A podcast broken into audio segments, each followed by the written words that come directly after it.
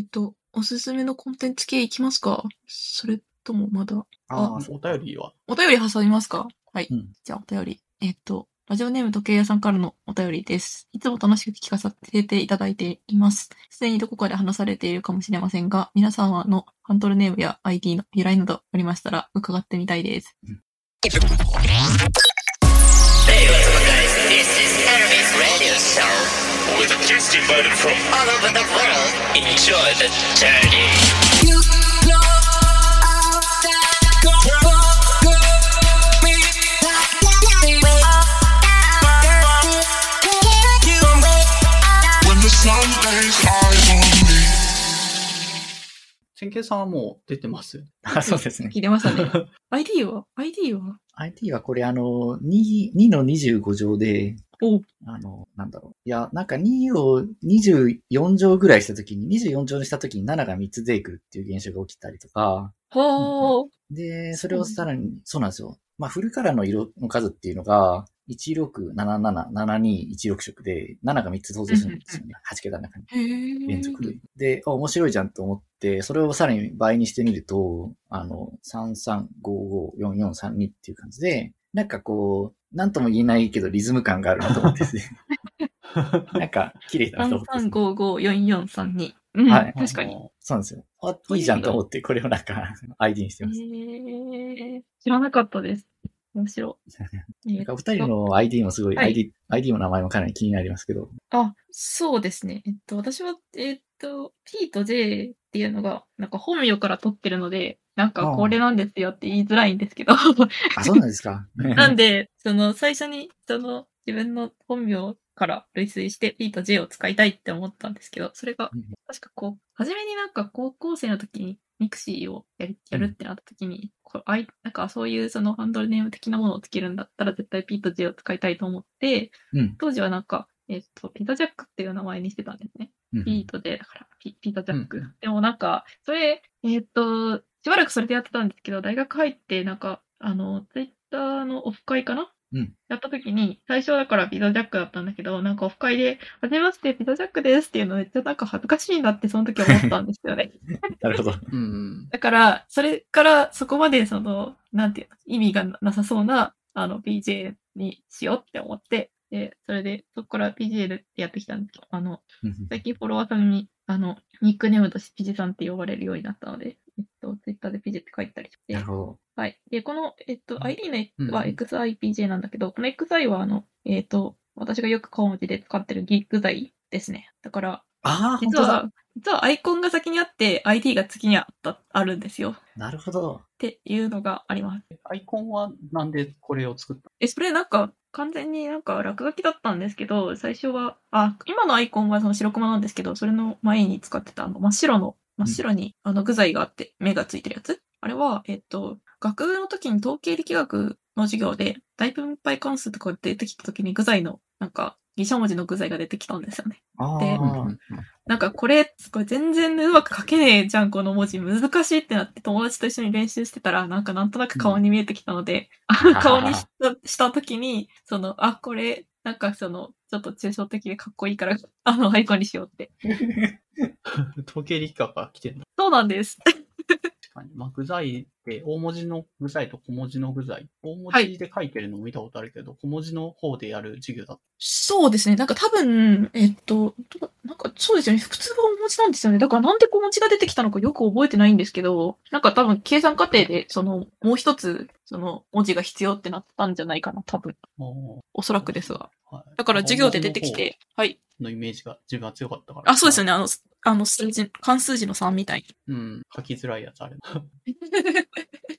そうですね。そうなんです。あの、ギリシャ文字結構書きづらい。と自分は、あの、このポッドキャストで何回か話してはいるので、サクサクっと言いますと、えっと、まあ、自分の、まあ、本本名由来のところが、まあ、アランのところで、で、あと B っていうのが、えっと、もともと大学に、まあ、あの、まあ、アラなんとか先輩っていうのがもう一人いたんです。のああ、研究室入った時に。なるほど。で、でそれで、あの、その識別が必要だという話になって、他の先輩から、じゃあ、あの、先にいた人が、あの、A で、後に来た前が B だと。でその由来は、あの、ドラゴンクエストのスライムが、あの、うん ABC っていうカウントになるから、まあ、大体、お前。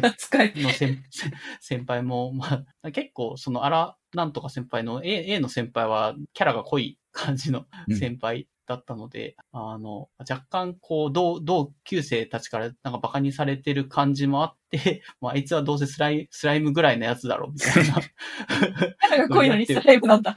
キャラめっちゃ濃かったですけどね。なんか埼玉あたりにす住んでて東京の大学に通うのに、なんか、なんだったかな、走ってか自転車かで結構100、100キロとは言わないけど、えーなんか60何キロぐらいを毎日通通学で自転車でえ来ててみたいなので、えーっと、なんだ、ある日ボロボロに血だらけになって、そいつが研究室に現れてどうしたって言ったら車にひかれた。っていうなんかエピソードが残ってたりとか、うん、だ研究室も結構なんかブラック、ブラックってかなんだろうな、その先生が結構問題がありそうな先生のところの研究室にたまたま入っちゃっていて、そうするとね、研究させてもらえないというか、で、卒業もみたいな感じのところに入ってたから何年か留年したり、留年っていうかまあ卒業させてもらえなかったので研究室に何年かいいてたりとかしてっていうなんかエピソードも持ったりとか、で、そうすると結局研究することがないから、でも毎日大学にね、あの60キロとかの距離を自転車こいたりとかしてきてい。いる先輩だから、なんかやることがなくて、なんか同級生からなんかお前また、なんだっけ、その、あ質問箱みたいなのあるじゃないですか。あのうんなん、ヤフー知恵袋か、知恵袋を読ん読んでる、読むために大学来てみたいな、なんかからかいみたいなのに対して、よ読んでねえよっていう、なんかちょっと強がりみたいなこと言うけど、でも実はめっちゃ読んでる。そういう、そういう。なんか微妙にこう、なんか愛されるような、なんか謎のヘッポコエピソードめっちゃ持ってたので、多分スライムっていう感じの、あい大体あいつはスライムぐらいの強さだろうっていう感じのね、あの、のがあって、あ偉大なその A 先輩がいたから自分もね、B を拝命したので、結構これ、この先輩に習って自分も大大切にしようと思って B を、あの、自分の ID にしたって感じで大学にいた時。ー、なるほど。結構あれですね、コンテクストが。あそう、うんめちゃめちゃコンテクストが実はあって、うん。自分は結構もともとそういう A 先輩みたいに若干その同級生あたりから馬鹿にされてる先輩像っていうのがなんか好きなんですよね、昔から。あおーへーうん。なんか華々しくかっこよくやってるスター選手っていうよりかは、なんか誰からどう見てもこの人ヘッポコだろうって思われてそうな、なんか先輩が一人ど、どっかしらのね、部活とかでも一人ぐらいいるんだけど、なんだかんだそういう人の方が目に、目が行くなというのが昔から、リスペクトはなぜかそっちの方にある。なんかというか、親近感といううん。そういう人がいるからこそある意味スター選手の人もね、華やかに見えるわけで、うん意外と重要なポジションなんじゃないのかなっていうふうに思って、中高の部活とかだと、なんか、のび太さんって言われてた、こう、あだ名で完全に メガネかけてあんま運動ができないみたいな先輩だったから、のび太さんっていう、のび太先輩がいたんだけど、その先輩がなんか個人的には、なんか雰囲気的には一番こう、そのコミュニティを緩くしてくれてるのがその人だという、なんか自覚があったので、自分は尊敬はしてたけど、まあ全然周りから理解はされなかった。うんうん。おーわあ、でも重要ですね。確かにそういう人、すごい安心できますよね。いると。そっか、うんなるほど。そう、そういうやりたいあんまり、そうそう、言語化したことはなかったけど、なんか昔からなんか好きなんだよなっていうのは、そういうカテゴリーの人だったんで、うんまあ自分の ID 名にも、ある意味その先輩の、あ何か刻まれてるという気で、ツイッターやってうんえー、で、ちなみに、A 先輩は今どうしてるとかわかるんですまか？あ、えっ、と、10年前ぐらいの情報だと京都の企業に就職して、まあ京都在住になってるらしいという噂。えー。先、輩の結婚式の時に、まあたまたま東京来てて会った時はなんか、ギターの弾き語りを一人でして、ドン引かれてたみたいな話をした。いきなり。終わってないなって感じだ。うん、そうそう、変わってないなって感じで、まあ、時間が経っても A さん、A 先輩、A 先輩で偉大だなと。えー、いやー、はいなんか A 先輩にもいつから BF で喋ってほしい？あ、本当ですね。接点ないから、もう全然ココンタクト取りようがなくなっちゃってる。まあもしリスナーの方に A 先輩がいたら、確かに。もしリスナー方いらっしゃったら、ぜひ。リスナーの人かリスナーの知り合いか、あ、その人知ってるっていう人がいたら、情報をお寄せください。確かに。60キロ自転車で漕いでた人だから分かりますよね。多分 identify できますよね。うん。今でももしかしたら京都から大阪まで変わってるかもしれないし、わかんないけど。確かに。うんあ、そんなのが由来です。はい。いいですか、はいお便り。はい、お便り以上で、じゃあ、おすすめのコンテンツで系いきましょうか。トークテーマの残ってる設計さんあそっかのホットな話とかっていうホットのは話、そうだ。あれ。ああ、なんか、ひとしきり話してる気がしますね。なんだろうな。ひとしきり話？し、いや、なんかね、えっと、そのアラビ FM ホストをするにあたって、アラビさんに、実は後で、その、極意を聞いたところ、うんその、こっちからテーマを提示しないんですよ、みたいなことをアラビさんに言われたんですよ。はい。で、だから私がザザザッとなんか、あの、線形三理物理の話と勉強会の話とモチベの高め方について聞きたいっていう気持ちが勝ってしまったので、そういうのを出し 出してしまったんだけど、そうすることによって、その、なんていうの、私が見た線形三像みたいなのしか見えなくなっちゃうんじゃないかっていうのが、その、モチベーションとして、そのアラビーさんが、その、ゲストの人に自由に話してもらいたいっていうのは、そのうん私が見た見た線形三像ではなく、線形さんから見た面白いことっていうのを話してほしいな、みたいな、そういうのをすべきっていうのが、あ、すべきまあ、そうですね。まあまあ、そういうのが好きに。アラビ FM っていうのはそういうもんなんだよっていう感じなのかなと思って。ああ、なるほど。あーめっちゃ意図を組んでくれた上での、整形さんの中での最近のホットな話っていう、かなりざでもっくりとしたなんかねそうそう。ここまで話させておいて今かよっていう感じだった。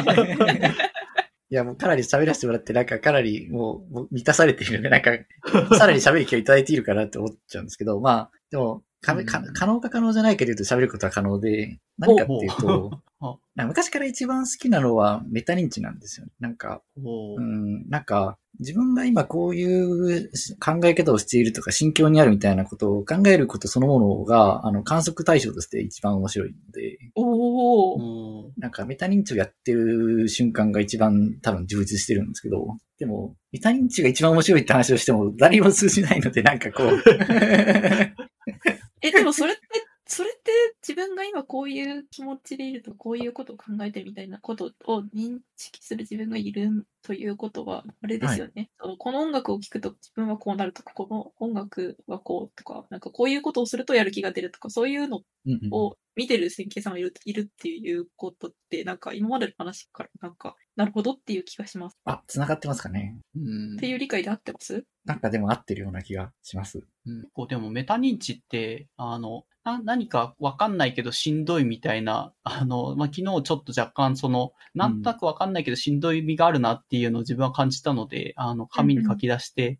見て、一個一個項目を洗い出していったんですけど、結構たまたまな何か、ふあの、まあ、運が悪い出来事、まあ、トライアンドエラーでやった結果ちょっとダメな方だったなっていうのが重なってたりとか、あと、卑近な例でいくと最近なんか暑くて雨降ってて湿度高くてなんかストレスだなとか、っていうことが一個一個ちっちゃいことだけど積み重なってたことがせ、あの、しんどいな、しんどみにつながってたなっていう認知ができたっていうのがあって、そうするとちょっと、あの、気持ちが楽にななるっていうのは、これ多分なんか心理学とかその、うん精精神科の人とかがなんか言ってそうな話題ではあるんですけども、うんえっ、と、線形さんは別に、あの、自分のメンタルを保つためにそれをやってるわけじゃなくって、日常的にそれをやるのが楽しいからやって感じなんです。あ、そうですね。そうだな。だから、うん、普段から趣味でやっているから、結果的になんかこう、メンタルにダメージがある前になんかケアをしているような気がします。なので、メンタルにダメージがあるっていうことを意識することはほとんどなくて、それはなぜなら事前に手が打たれているから、なんか、しかもたまたま打たれているからって気がします。へええ。ー。めっちゃその仕組みいいな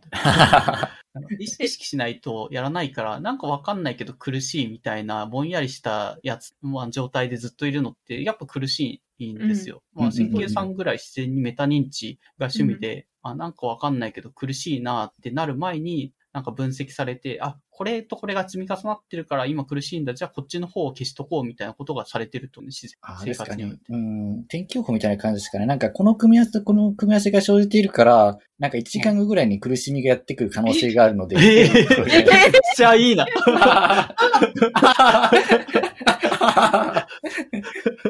えー予測できるところまで取り付いてるんだ。ま あお大雑把にですけどね。なんか、にわか雨が来るなみたいな感じがありますよね。すごい。えーそれは最終形態って感じですよね。やったで、それは何もパターンとして自分の中でこれとこれの組み合わせはっていうのは経験則的に分かっているし、タイミングもなんとなく読めてっていうもんなのね、やりつつ。ああ、どうなんだろう。うん。まあなんか予測してない場合もありますけどね。なんか予測してる場合には、確かに予測通りになったなって。まあ必ずじゃない、必ずじゃないんですけど、なりがちですけど、なんか、何の予測もしてなくて、突然なんか楽しくなったり、しんどくなったり、うん、でも、なんていうのかな。でも、自己的になんか解釈してみれば、多分こういう理由だろうって解釈して、で、まさにさっきおっしゃっていただいたみたいな、なんか、とりあえず理由を分析して、なるほどと思って落ち着くっていうのはうんやってる気がします。うんうんうんあーそれを積み重ねていった先には予測がうん待ってる。そうですね。予測できる場合もある気がします。うんこのポッドキャストで過去を話していただいたワッピさんっていう方が、うんえっ、と、面白い活動をやっていて、なんかイライラを、えっ、と、カレンダーにつける。イライラしたら、そのイライラしたタイミングをカレンダーにつけうん。るようにしていて、で、一応理由がなくイライラしてたり、まあ、バイオリズムで何かしらイライラするタイミングとか、なんか腹が立つタイミングってあるんじゃないかって、そのワッピさん思っているっていうのが仮説としてあって、で、そういうのをつけていくと、確かに1ヶ月前なんかこのタイミングでイライラしたなの、なんかその次の月とかに何かしらのこう一定周期によって自分はイライラしてるっていうのがあって、別にそのイライラに対して理由はないけど、そのリズムの中に自分のなんかイライラ組み込まれてるんだっていうなんか納得の仕方をするために、えっ、と、ログを、イライラログをつけてるっていうエピソードを披露してた回があるんですけど、えっ、と、千球さんの、なんだろう、その何か、あの、問題というか、その気持ちのしんどみみたいなの、さっき雨が降るって表現されてたんですけど、そういうのは、なんか全部理由がつくの、なのか、結構そのアッピさんの方は理由がつかないものもあるっていう側面も話したんですよ、そういうの。ああ。せ千球さんの世界観の中には、その理由がつかないものはちゃんと反映されてるんですかね？そういうのはないものとしてカウントされてるん えーっと、なんか、理由がつかないものは、経験則としては多くの場合、その、飲み会とか、まあこういう喋ってるタイミングが楽しかった、その反動だと理解していて、何か楽しかった反動で、落差で、その次の日とかに理由のないしんどさが来るっていうのが。自分の、自分の場合はですけど、それが、あの、理由がなくしんどい時の理由、別の理由って言っていいんですか？なんか8割方それに当てはまるなっていう経験則があります。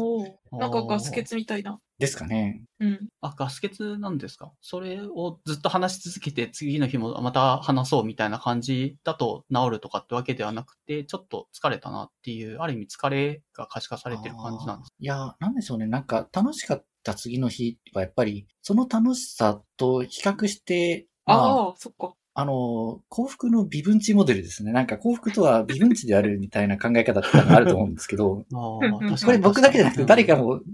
誰かがツイートしたので、あ、僕だけの思想じゃないんだって安心したんですけど、なんか、状態がいい状態から悪い、悪い状態からいい状態に向かってる最中が一番楽しくって、いや、悪い状態、うんいい状態から悪い状態に下がっていく、まあ、悪いってことじゃなくて、普通の状態に戻っていくときにしんどいのだと。ああ、っていう。そっかそっか。なるほど。はい。うん。差分、状態がいい状態か悪い状態になるって差分がなければしんどい、しんどくはならないのだっていううん思想に従えば、飲み会の次の日は必ずしんどくなるっていう。へえ。わだからそのうん、なるほどね。その、例えばですけど、えっ、と、その、えっ、と、例えば日曜日とかっていう一つの日をとっても、その先週の日曜日と今週の日曜日だったら同じことやってるんだけど、そう土曜日からの落差がある点で、今週と先週ってこともあるふうに言えるわけだ。そうですね、そうですね。から、そうなんですよね。出来事としては全く一緒でも、経営者が微分値としてなんかさ、負になっていればしんどい。ううんうんうんんじゃあ、いい、いいことがある、あると、まあ、しんどみもセットで訪れてくるような感じはするんですけど、そこは、まあ、あの、なんだ、その、いい状態から、まあ、なぎに、普通のニュートラルな状態に戻った時の、若干不幸な、その微分値モデルのし、若干不幸になったなっていう、いうところは、まあ、受け入れるべき。まあ、受け入れない、受け入れるとか、まあ、普通に流す感じですかね。そういうしんどさそうですね。でも、その、確かに微分値モデルが死んだとするならば、必ず発生することになるんですけど、なんか最近それ、いい状態から悪い状態、あるいは普通の状態に戻るときに、必ずしんどみが発生するわけではないことに気づいてお、微分値モデルはどうも正しくないということに気づいてですね。なので、確かに微分値モデルかのように、いい状態から普通の状態に戻るときにしんどいってことが起こる確率は、うーん、高くもないけど低くもないんですけど、でもそう、必ずしも起こるわけじゃないと分かったので、へえ。え、それは他の要素が混じってるのかそれとも確率の問題なのかどうなんですかね？確率な気もします。ちょっとでも、なぜか分かんないですね。あ、じゃあまた知らない要因が含まれてる可能性も。そうですねあ。知らない要因説明できる要因があるのか、それともそもそも確率的なのか、どっちの可能性もあると思います。おお。うん、ババイオリズム的なのももしかしたらあるかもしれない。ああ、そうですか。変数として何を含めるのか、もしくは、あの、確率分布、確率写像うん。だと思うべきだ。はい。まあでもメタ認知が有用っていうのはまあそうかな。コントロールできないことも、まあ多分にあるとは思うんですけど、今話したようなところって。ただ、メタで認知できるものも、あの、認知せずになんか苦しいなっていう状態で苦しさを、あの、今日、なんだろうね、そういう状態を保っちゃってることも、なんか人間あるんじゃないのかなってはうんうんうん思うので、そこを洗い出した上で、まあ、洗い出すと、ようやくその不確定要素というか確率の、まあ、たまたまなのかとかっていう話にいけるのかなって気がしますね。うんそうか、確かに。まあ、そうか。でも、現役不明で単にしんどいっていうものに関しても、なんだろうな。うーん、体調方法はいろいろ持ってて、なんかその、マインドフルネスの本とか読むと、うなんかしんどい時は、そのしんどさを消そうとするんじゃなくて、あ、今しんどいんだなっていうのを受け入れてみると楽になるみたいな考えがあって、ああ、認識して受け入れるっていうことでね、今、まさに自分はしんどい状況にあるんだっていうのを自分自身で認識して受け入れる。はい。ああ、で、あとは、またこう、ラブライブになるんですけど、あの、アクアの言葉を借りれば、あの、これから先大変なことも、あの、辛いこともあるかもしれないけど、それも楽しみたいみたいなセリフがあってですね。ーああ。おーだって、あの、大変、しんどいっていうのをなんか、いいと思うんですね。なんかこう、楽しいだけじゃつまんないと思うので、うん。しんどい感情とかも経験することで、こう、彩りが増すので、それを慈しんでやろうという考えが、そのアクアのおかげで私はあります。かなりメタ認知で。そうですね。そう、メタ認知なんですよね、それも。ね繋がってる。アクアもメタ認知だった、実は。いやえー、そうですよね。うん。なるほどね。えー、なんか、私ちょっと前に疑問に思ったんですけど、はいなんか、その、自分の機嫌がいい時悪い時で物の見方も変わったりするじゃないですか。あ、ありますね。なんかこう、例えば仕事で、なんか今日は一日、こう何か、あの、なんだろうな、なんか文章を読む、読み込むだけで終わってしまった。うん何も自分から、その、自分で例えばそのアウトプットできなかったなと、うんうんうんなんか実装できなかったな時って、あ、ダメだってなるんですけど、うん。一方で、機嫌がいい時は、今日めっちゃインプットした、よっしゃー、どうとするぞーみたいな気持ちになれるんですけど、あ外から見ると一緒なんじゃないかなって思って、それって、その、その時の自分っていうのは、なんか今日仕事できなかったから辛いか、今日仕事めっちゃ頑張ったからよ嬉しいみたいなあ。気分なんだけど、なんかよよくよく考えてみると、どっちが先なんだろうって 思っちゃって、なんかその、だからね、うん。と、そこ、そこら辺で私はなんかその自分の気分を解釈するっていうのをなんか無理かもって思ったんですよね。そこからまだ答えが出させてないんで。メタ認知強強の典型さん的にはどうでしょあありがとうございます。私うんうんは多分普段やってるのは、こう、自分の生産性を高める方向の解釈を選ぶっていう、している気がします。なので、その、今日はダメだったって思った方が、あの、より、じゃあ、頑張るために対策を打とうっていう意味で生産性を高められるのであれば、まあ、生産性って言っちゃうとちょっと狭い、狭くなっちゃいますけど、なんか次には自分が発展する可能性が、その、ダメだったと思った方が自分が発展しそうであればダメだったと思うし、うん。あの、今日はめっちゃインプットしたっって思った方が、よりこの調子でもっとインプットしようって気持ちになれる意味、そっちの方が、その意味でなんか恩恵があるのであれば、そっちの解釈をしようとか、なんかそういう選択をしている気がします。うん。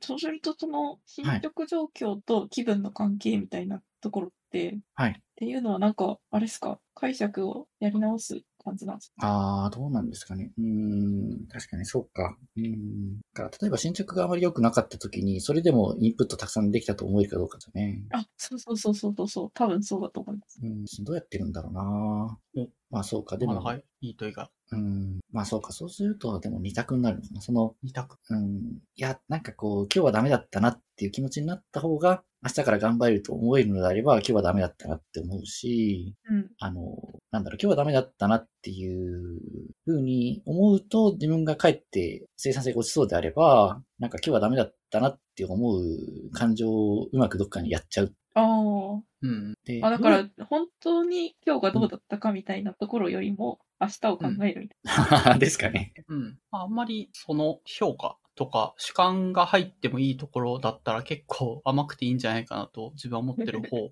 ですけど。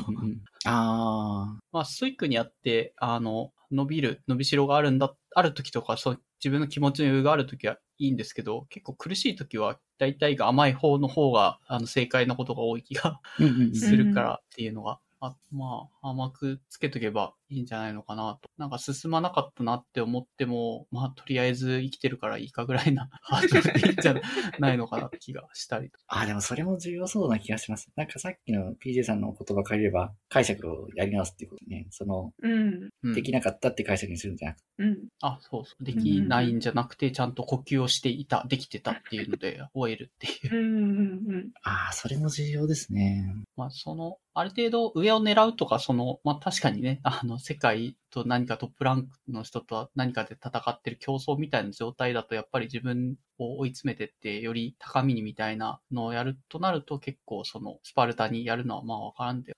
なかったりはするので、うん、まあそういう先見さんが言ってたように、あの、今日はダメだったなっていう振り、振り立たせ方で次につなげていくっていう、若干スポコンな感じの世界観なんだけど、まあそういう気気力があればそっちのストーリーを引き受ければいいのかなという気がするし、まあある程度ストーリーは自分で決めていいいいんじゃないのかなと思ってますよね。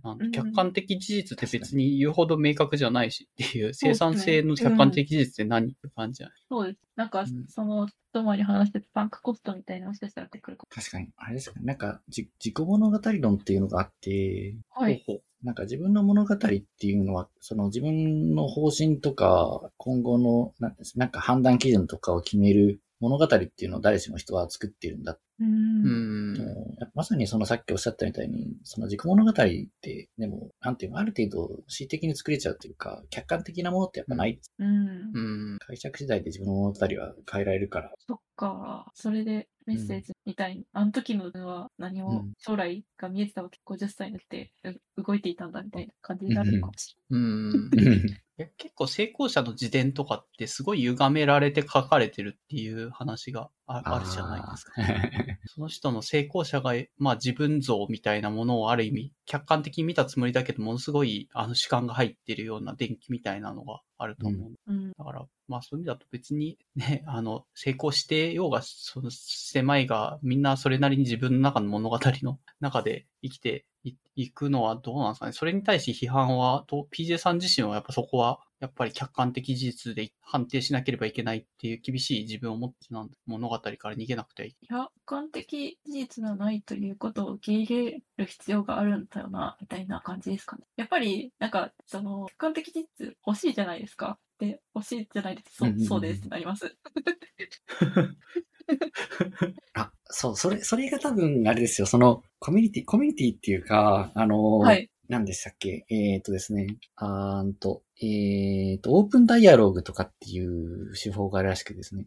あと、うんナラティブアプローチ、ナラティブアプローチとオープンダイアログっていう、あの、ケアの手法があって、うんう。ない。あの、これは、他者が物語の作、物語を作ったり、切り替えたりするのを助けてくれるっていう話ですね、ざっくり言えば。うん自分の物語に対して客観的な根拠を自分自身で作れない場合は、他者に言って物語の根拠を作ってもらうことで、あの、うん今日は大丈夫だったっていう物語に変えてもらうという。おー。そうですねれ他者結構大事じゃないですか。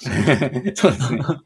なんかね、自分で信じきれない自分のなんかこう信念も、た人に、他の、なんていうのかな、権威とかに全然言ってもらう必要はなくて、とりあえず、うん。とりあえずって言うとよよく語弊がありますけど、なんか他者にやっぱり言ってもらうと、うん、本当にそうだなって信じていけますよね、だんだん。うん。できれ、ば、あの、心の底から、あの、話せる、話しやすいというか、味方になってくれそうな人の方が良いかなって、なんか、ある意味そのダメな自分像みたいなのを客観的、うんうんうん。さも客観的かのように突きつけるよりは、ある程度肯定的に物語を、まあ、作る手立てをくれそうな人の方が多分、その、なんですか、オープンダイアロうんグをやる相手としては良いのではないかというか、相手選びが重要そうな気がします、確かに相手よりは重要そう。確かに。うん千慶さんもでもそういうことをすることがあるんですかねなんか千慶さんの中で何人かいそうだから、それで、あの、オープンダイアログをその中で回してそうな気もしながら。うんうんああ、どうなんでしょうね。うんあ、僕、僕の中で自分、自分が何人かいるってことですかね。あ、そうそうそう。別に、そうそうそう。なんか、あの、まあ、か仮想でっていうので、はいあ自分会議でメタ認知をしてる。うん、自分会議で。あ、自分会議でオープンダイアログか。でも、言われてみればやってるかもしれない。そうですね。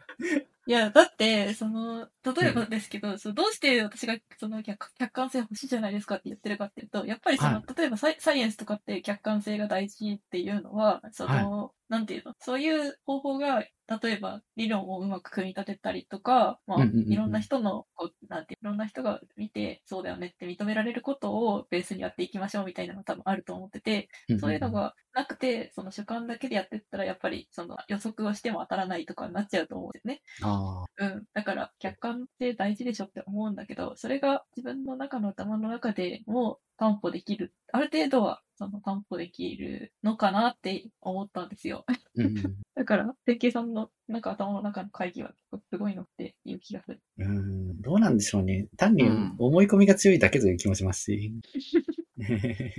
うん、なんだろうな。なんか本に書いてある知識から吸収できそうなことは、うん、そうしてる気もしますけど。うんうん。うん。おすすめのコンテンツ系いきましょうか。アニメ、映画、評価？評価。あ、そう、評価っていうのはアニメ、まあ、原作は小説なんですけど、その原作の米沢さんっていう方が最近結構脚光は浴びているのもきっかけだったんですけど、まあアニメの方をちゃんと見てみようということですね。見てたんですけど、うん。まだ全く見り知らだったんですけど、一期からで、えー。ななんでしょうね、これやっぱりこう、人物に好感が持てるんですけど、あ、そうだ、でもさっきの話とつなげて言うと、はい。なんて言うんだろう、こう、まあ、自分会議の中で自分に対してこう、自分の方針とか行動に対してこう、根拠付けを行うことでこう、自分の行動に、まあ、自信を持っている場合もあるわけですけど、うんうん。でもなんか、持ちすぎちゃうリスクってやっぱあると思うんですよね。なんかうん、こう、うん。客観的な視点に立たずに自分の主観で判断をする、正しいと思いすぎてしまうことで、慌てて行動して失敗するっていうのはやっぱ、まああるし、あ思い込みみたい。はい。で、なんか、評価を見てるとなんか落ち着くというか、評価はやっぱりこう、もうちょっとこう、相手は多分こういう風に考えるだろうみたいな風に、なんか主観だけで動かない努力をしていると思うんですよ。この主人公たちってすごく。ああ、なんかはい。2話ぐらい見たんですけど、なんか、もともと、えっと、高校生かな？主人公高校生で、なんか、省エネで生きていきたいって言ってるんだけど、はいえ文芸部に入ることになって、そこで、まあなんか、その、同じ部活のうん子たち、いろいろ問題を解決していこうみたいな。あ、ですね、ですね。ざっくり、ざっくり言うとそんな感じですか？ざっくりと、そう、全然説明してなかった。すいませんね。雑なんだけど。でもなんかその時に、多分、人が何を考えてるかみたいなところって、その、なんだっけ、その、ヒロインに対して自分がどう思われてるかみたいなことを考えて行動したりとか、ヒロインも自分の問題をしその主人公に相談するときに、なんかいきなりこんなことを言うのは、なんかこう、本当に悪くて全然あなたには聞く筋合いはないんだけど、みたいな、なんかめちゃめちゃ配慮した上での言い方をするのがなんか、そういううところですかね。あ、そうです。やっぱりあありますよね、そういう側面、この作品って。そう、なんか、ですね。うん、それを見てこう、なんかね、なんか自分とは真逆だなと思ったというか、あ、やっぱりこういうの大事だなってすごい思ってですね。だからひょっとしたらその主人公的にはそういうふうに人に配慮することも将来に対して揉め事を防いで、まあ省エネになるみたいなふうに言うのかもしれないけど、うんうんうん。確かに。自分、うん。自分はやってないし言われないとわからなかったです。そうか、やっぱ主人公、まあやっぱり事なかれすぎなのかわかんないですけど、やっぱりこう、いや、いろいろ考えた結果、やっぱりこれを言うのやめとこうみたいになるのが、はい。うん、僕にはない考え方だったから、すごい大事だなってなんか見てて思いましたね。から、なんか、それには結構いろんなレイヤーがあるんですけど、もうちょっと話が進んでいくと、さらになんか深いところまで考えて、この人は多分こういう風な価値観だから、こんな風に言おうとか、こんな風に言うのやめようみたいな風になるんですけど、うん、やっぱりなんかね、そういうのいいなって憧れますね。憧れるので、なんか、なるべくそういう考えを取り入っていきたいなって思いました。なるほど。それ聞くと、ちょっとまた続き見た時のお理解が深まりそうです。かもしれません。で、そんな話、こんな話でしたっけ評価って。なんか謎解きミステリーみたいなイメージがあって。そうそうそう、謎解きミステリー。え、全体的には謎解きミステリーな。あ、そうそう。全体的に謎解きミステリーですね。で、結構、なんか、地味ながらもなんか青春っぽいことをやってて、それにすごい惹かれるところもあって、うん。なんか盛り上が、すごい盛り上がるところもあったので、わー、熱い青春だねと思って、そういうところも楽しんでたんですけど、うん。うんすごい。そこで一番共感が持てたのは相手に対しての配配慮とか、そういう客観的なところで、どういうことを決めてたりみたいなのが、この、なんだ、あの、評価のう裏テーマではないけども、背景に描かれているのが心地が良かったですかね。あ、そうですね。心地いいかった気がします。なんか、多分、一周目、二周見たんですけど、一周目見て、その、なんか、その、文化部なりの青春みたいなのの描かれ方が、なんか自分が勉強会をやってることもあって、こう、文化部にも青春があるみたいな感じっていうのがすごい良くてですね。おなんか、それでグッと来て、結局、人物たちに好感が持てるのもあって2周見てたら、じゃあ人物たちになぜ好感が持てるのかっていうと、やっぱりこう、なんていうの、こう、結構やっぱり、その4人のと主人公たちっていうのがすごい、うーん、が相手のことを考えて行動してるなっていうのがわかるので、それ見ててこう、なんかいいなって思う。こういうところがこの人たち好感持てるんだな。うん。で、ピゼさんもそれはどう同意できる？見た感じ。ああ、言われ、言われたらそうだったって思いました。でも全然なんか、そこまで深くは読んでなくて、なんか、あ、見てなくて、その、謎解き側面？なんか、うんうん。その、うーんと、ヒロインの悩みが結構謎めいていたんです。あれどうなるんだろうな、みたいうんなところがうん、気になる、気になるなっていうところだったんですけど。まあ、でもそれが正しい鑑賞の姿勢だと思うんですよね。そうそうそう。だから最初に、その、ショーノートに、こう、なんか、あの、処世術って書いてあるのを見て、ん？って思ってたんだけど、確かに。これ、うん？ってなりますよね。ちょそんななんか処世術の話だっけ？みたいな。そう。氷菓、一応、見た、全部、一回は全部見たんですけど、あはは自分もはい処世術を学ぶアニメだったっけっていう、なんか、主人公の「私、気になります」とか、ああいうなんか名台詞とか、あの、謎解きミステリーみたいな、そういう話だったかなで、まあまあ、ワンクール12話でコンパクトにまとまった作品だったけど、これは処世術を描いたアニメだったっけなっていうのは確かに。先計さん2回深く見た結果、処世術を感じた、感じ取ったってね。そうですね。多分一周目だったら、その謎解きと青春でって思ったと思うんですけど、二、周見て、うんで、やっぱりこう、さっき話したような、その、メタ認知をこんな風に活用していますっていうやり方では、獲得できない価値観がここにあるなって思ったか。今の自分にとって必要なものだったっていう意味で、そこに結構目がいったんだと思います。うん。ああ、面白い。先計さんのメタ認知結構無敵そうだけど、なかなか足りない側面もあるというのを認識してはいる。あ、したって感じですまあ、そうですね。この評価を見て、なんか、認識したっていうのがあありますね。うん。ええいやー、主観で押し通すの話で、うんと、自分が結構記憶に残ってるのは、秋秋青伝って、あの、ロジンが書いた小説の中で、精神勝利法っていうのが、あの、あるんですよね。で、うんアキューって本当にどうしようもない、土底辺の、なんだろうな、とんでもない大バカ者みたいなのが主人公なんですけど、アキューさんが。た、だ、そ、周りからも散々罵られたり、その、土底辺の日雇いの人、仲間とかからも喧嘩に散々殴られて負けて、心は普通だった。らボコボコに折れてもいいはずなんですけど、アキューは自分の主観の中では負けてないっていう、まあ、プライイドだけは徹底的に高いので、まあ、精神の中では常に自分は勝利し続けていたっていうような、まあ、本当にどうしようもない男として描かれていて、結構自分も主観で押し通すのが好きなタイプではあるんですけど、その極限にいるのが結構この阿Q っていう主人公かな。なと思っていて、で、阿Qの、まあ、この 小説読むと、すごい、あの、悲惨なね、終わり方というあか、ーやっぱり誰かも評価されないし、客観的に言うと阿Qは悲惨なんですよ。うん終わり。うん、人生としては。ええうんえ、でもそれ後最後まで、その、阿Qの頭の中では幸せだったってことなんですか？うーん、すいません。ちょっと全部、若干その読んで、あの、ああ、わ、めっちゃわかるし、自分もこういう側面あるって思っ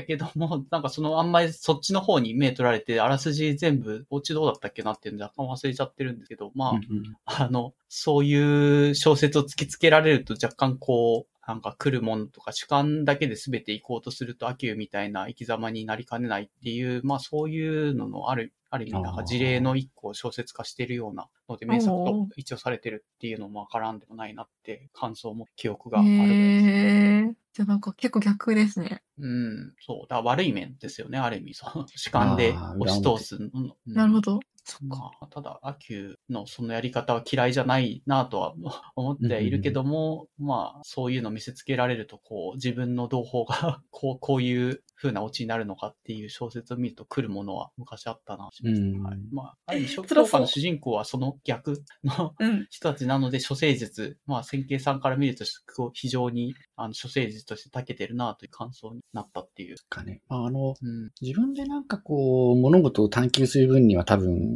秋うなり方うんがそうそう、悪くないと思うんですよね。ね、うんやっぱりコミュニケーションにおいては、あの、自分の主観からコミュニケーションすると、なんていうのかな、思い込みで判断してしまうからっていうので。う。うんん。まあ、伝わらなかったりしますよね。ああ、そうですよね。なんかありますよね。うんなんかそういうのが。そうだ、確かに。なんかなんだろうな、こう一回言えば多分、うーんと、やってもらえるっていう前提で、こう、依頼を出すと、なんかやってもらえてなかったりするから、こう、二回依頼しましょうとか、うんテキストで依頼しましょうとか、なんかそういう、うん。あれですね。うん。あ、今、それはなんかこう、思い込みとはちょっと違うベクトルですけど、なるほど。伝わるかとは人の、うん。人の認知にも注目するってことなのか。メタ認知は、さっきの話だった自分の認知をメタに見る話だけど、人の、他人の、他人の頭の中もの覗きたいって感じ。ああ、なるほどね。言語化するとそういう感じになる。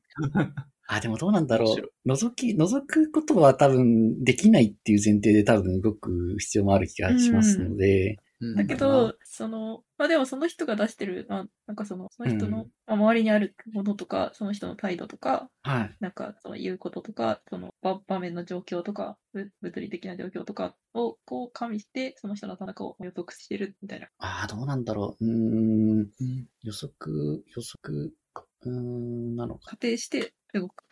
うんうんううんん。まあでも結構、なんかそれだと間違える、相手の気持ちがわからない前提での方がまあスッキリはしてはいるけども、それをまあ少し覗き見れるかもとか推察できるかもって言ってやり始めた途端結構苦しくなるうん。時も多そうなんですよね。そうですよね。評価の主人公たちはどうそれに対対処してるんだろうという気はする。あれ多分最終的にはその、そこでコストを払うことが、まあ、最終的に得になる的な考え方なんじゃないですか？ああ、やっぱコストという認識で評価の人たちも、まあ周りに対して配慮をしてはいる。なんだっけ？うん、なんかその主人公が最初に謎解きをしたあたりとかは、なんかその、なんだっけ？あ、違う違う。なんか、えっと、話をそらすために別の話をするみたいなことがあって、それ、うん。なんでそんなことわざわざするんだみたいなことを、なんかその主人公が友達に聞かれたときに、なんか、いや、音楽室まで歩いていくのがめんどくさいから、ここで、なんか、その、うん。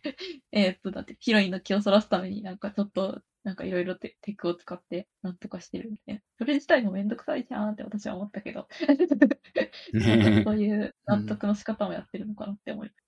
ああ、そっいやか。でも、はい。うん、でもなんか、割と、なんか3話か4話ぐらいで、はいなんか。人の気持ちを覗けると思ったらそれは傲慢なのだみたいな話も確かしてたから、おー覗け、やっぱり覗けないとは思ってて、うんうんでもなんかこう、うーん、なんて言うんでしょうね。なんか、なんか人の気持ちも知らないで適当なことを言うっていうのはやめるような努力をしてるっていう感じなんですよね。うんうんうん。ああ、なるほうんなんか覗くっていうの、覗けると思ってるわけでもないけど、ななんて言ったらいいんでしょうね。その、多分覗けないんだが、それでも、なんか適当なことを言わないように努力するっていう感じ。うど。んうん。確かに大事です。はい。なんかちょっとすいません。なんかうまく、そこはうまく言語化できないんです。なんかそういう。覗けないとは思ってはいるけども、その、うん 覗けない前提である程度そのトゲが立たないような言い回しをしようとかっていう、相手になんか配慮でき、しようとする態度は示そうとするっていう感じなんですかね、ああ処世術。それは確かにそうどうなんだろうそんな感じがします。うんまあ、あるいはその、うん、分かったつもりになっちゃわないようにしてるって感じですかね。うんなんか多分こうだろうって最初に思い込んでた時に、なんか、いや、違うかもしれないぞって思うっていう。ああ、確かに。意外と決めつけで相手がこう思ってるんじゃないかって決めつけちゃってることも、まあそれで苦しむこともあったりするとは思うんですけどうんうんも、そういうことはせずに決めつけないで、決めつけないとでもどうなんですかね答えがないからそれはそれでこうかもしれない、ああかもしれないっていうコストが出てくる。うん。ああ、確かに。ああ、そういう意味では確かにあ主人公は割と、あでもその辺はね、多分主人公は、なんか省エネ主義だって言ってるけど、割と矛盾してる部分はあありそうですね。その、面倒見がいいっていうか、その、世話を焼くみたいな側面があって、そこに関してはコストを割と払うんですよね、なんやかんやで。から、そういう二面性もまた多分魅力なのかもしれない。ああ、なるほど。なんかいきなり初めに出てきた時にめちゃめちゃ達観してるからなんか、え、こんな主人公いるんだって思ったんですけど、実はそんなわけじゃないかもしれないっていう気がしてきましたね。ははははうん、表面的には合理主義っぽいけど、実は、実はものすごい。白深いうん。主人公だった。ちょっと一回見ただけじゃはいそこまで至れなかったので、まあ、もし気になればもう一回見た方がいいのかなという気がしました。そうですよね。なんか、その文化祭が終わった後で、最後のなんはか、19話、20話、21話とかかな。なんかあの、最後の頃のやつが割と、そういう二面性が出ているような気がしますね。なのでその辺をよかったらなんか振り返っていただけると、あ、確かにこの人二面性あるっていうのが出てくる気がします。見どころって主人公のその男の子がはい。見どころなんですかね。なんか結構そのエル、エルちゃん可愛いみたいな感じで見てた ような、なんかそういうツイートも流れてた気はするけども、そのヒロインの子っていうよりかは主人公の方の方が味わい深いんじゃないかってことですかね、千慶さんって。あー、ですかね。確かにヒロインの子も味わい深い、なんか独特の、その、あー、独特の感性っていうか、そのヒロインの子もやっぱりこう、なんていうのかな、一回は例えば人を説得する技術を身につけてみようって努力をするけれども、なんか、それがうまくいかないって学ぶみたいなシーンがあって、うん。うん、なんかそこも、なんか、いじらしさがすごく良かったんですけどね。うん、そうだな。えー、まあでもやっぱり主人公、こうオレキホータロが一番なんか、オレキホータロの視点から描いている場面が一番多いから、そういう意味でやっぱり、その主人公、うんうん。お男の子に共感する部分が一番多い気がします。うん。うん。個人的には主人公の友達のなんか情報通みたいな子と のなんかやりとりも結構なんか、その、お互い分かり合ってるみたいなところが面白いなって思いました。ああ、いいですね、あれも。次行きますか？ストレンジャーシングス。ああ、そうだ。でもあんまりちょっと喋れること準備してないんですよね。なんか、ちまちま見てて、あんま覚えてないので、ストレンジャーシングス。なんかこれはホラー、ああ、ホラーじゃなくてスリラー？なんかこちょっと怖い系ですか？そうですね。あの、ネ。ネットフリックスでやってる、ネットフリックスでやってる？でいいんですか？ネットフリックスややってるで合ってます。ネットフリックスでやってるドラマ、ドラマシリーズ。うん。なんか、あれ？この間なんか、ネットフリックス開いたら、ドーンって出てきて、なんか新しいエピソードがで、で、続々と出てるところなんですか？多分今、うーん、4、4期ぐらいまで行ってるのかな？新しく4期が始まりますとかだったような。ああ、はいはいはい。で、で、話すべきは、ストレンジャーシングスを見てて、ランゲージリアクター使ってます。ですです。という話なので、あの、どっちかというとこれは、まあ、内容の面白さとしては、まあ、ある種その評価とは真逆なんですけど、評価と重なる軸があって、うんうん。こう不思議な現象を登場人物たちがどのように受け入れていくかっていう描かれ方が面白い。おうなんか、超々現象みたいな感じ。ああ、そうです、そうです。うーん、から、帰結としては逆になる、逆になってるんですよ。評価の場合は、こう、超常現象だと思って探ってみたら超常現象でなかった。ああ、でも、ストレンジャーシングスの場合は、実際に超常現象だったっていうじ理解に人々が時間をかけて至っていく。で。もまあ、共通してる軸としては、その、不思議な現象に対して人々がどういうふうに時間をかけて解釈していくのかっていうような共通の軸があって、それぞれ面白いとか思うんですけど。おー。えーそれで、ただ、このストレンジャーシングスは内内容もまあ面白いんですけど、どっちかというとなんか英語の勉強のために見ているっていう側面が強くて、で、ランゲージリアクターっていうのは、あの、Chrome の拡張機能で、えっ、と、日本語と英語の字幕を同時に表示できるっていうのがあるんです。うんそれ欲しかったやつだ。欲しかったやつ。そう、そうなんですよ。で、Chrome で見ると、うんその拡張機能で英語字幕、普通あれですもんね。その、うん日本語字幕つけたいってなったら日本語字幕しかつけれなくて、はい。なんか英語字幕にしちゃうと日本語字幕が見れないってなるけど、このランゲージリアクターは両方つけれるという。そうなんですよ。そうそうそうそすげえ。う。えっ、と、なので、これは、えー、あ、なんだこれ、なんか、ちょっとですかね、なんか似てる、似て非なるものが出てくる。ちょっと後でリンクを。あ、リンク後でショーノートにお願いしまはいす。一応なんか、あの、はい。リアンゲージリアクターそのものに対してのリンクは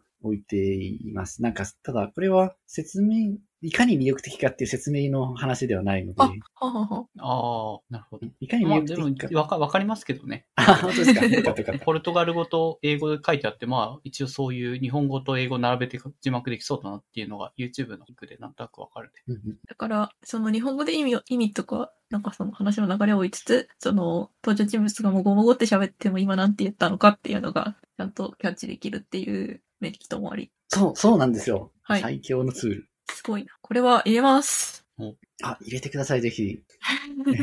で、まあ、ストレンジャーシングスって結構その、主人公のうちの何人かが子供たちだっていうのもあって、はい。なんか、まあ子供たちが喋る分にはそんなに難しい話をしていないから、こう、英語として理解しやすいんですよね。うん、うん、うん。なんでちょうどいいなと思って。あで、な今話題の作品でもあるから。うん、うん、うん。え、なんか英語勉強するぞっていうモチベーションがあってやってるんですか？それともなんか、その、コンテンツ楽しみつつ英語もできたらお得みたいな感じ？ああ、まあ、間ぐらいですかね、その、うん。あはは。なんか会社では英語が必要で、その、まあさっきインドの出身の方がっていう話みたいに、こう、会社でうんは日本人だけで喋れる時を除けば常に英語で喋ってるので、なんか必要なんです。必要に迫られているので、で、でも英語を、その、英語を勉強するために英語を勉強するのが面白くないから、うん。なんか英語を勉強するためじゃない英語の勉強をしようと思ってですね。ああ、大事です。はい。うん。そうですね。なんかを楽しみつつ英語も出て入ってくるっていうのが理想形な気がします。ですね。じゃあ、次。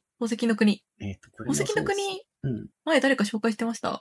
おしてない。うーん、してたような、ちょっと過去回を漁らないとわかんないけど、まあしてたかもしれないけど、まあ全然。登場人物がほみんな宝石みたいな話を聞いた気がする。おう多分、あこのポッドキャストで紹介してた回もあったかもしれないですね。でも、聞いてない人もいるかもしれないし。私あはー、そうか全然、はい選挙さんの切り口で。はい、お願いします。そうですね。なんだろうな。うーん。これもなんか、うーんと、なんでしょうね。複雑性に絡めて何か話せるっていうふうに思ってたんですけど、なんだろうな。うーん。あ、そうか。から、いろんなタイプの登場人物がいますけど、登場人物によってこう、なんか、時間のすぐ、時間の長さの扱いが違うから、へえ。うん、なんか、長いスパンで生きてる人物、短いスパンで生きてる人物それぞれいて、へえ。そういう意味では、うーんと、なんですか、生命システムとしての複雑性を理解する助けになるような気もしますが、ちょっと、うん、気がするぐらいですね、まだ。でもそういうところが面白そうっていうところ。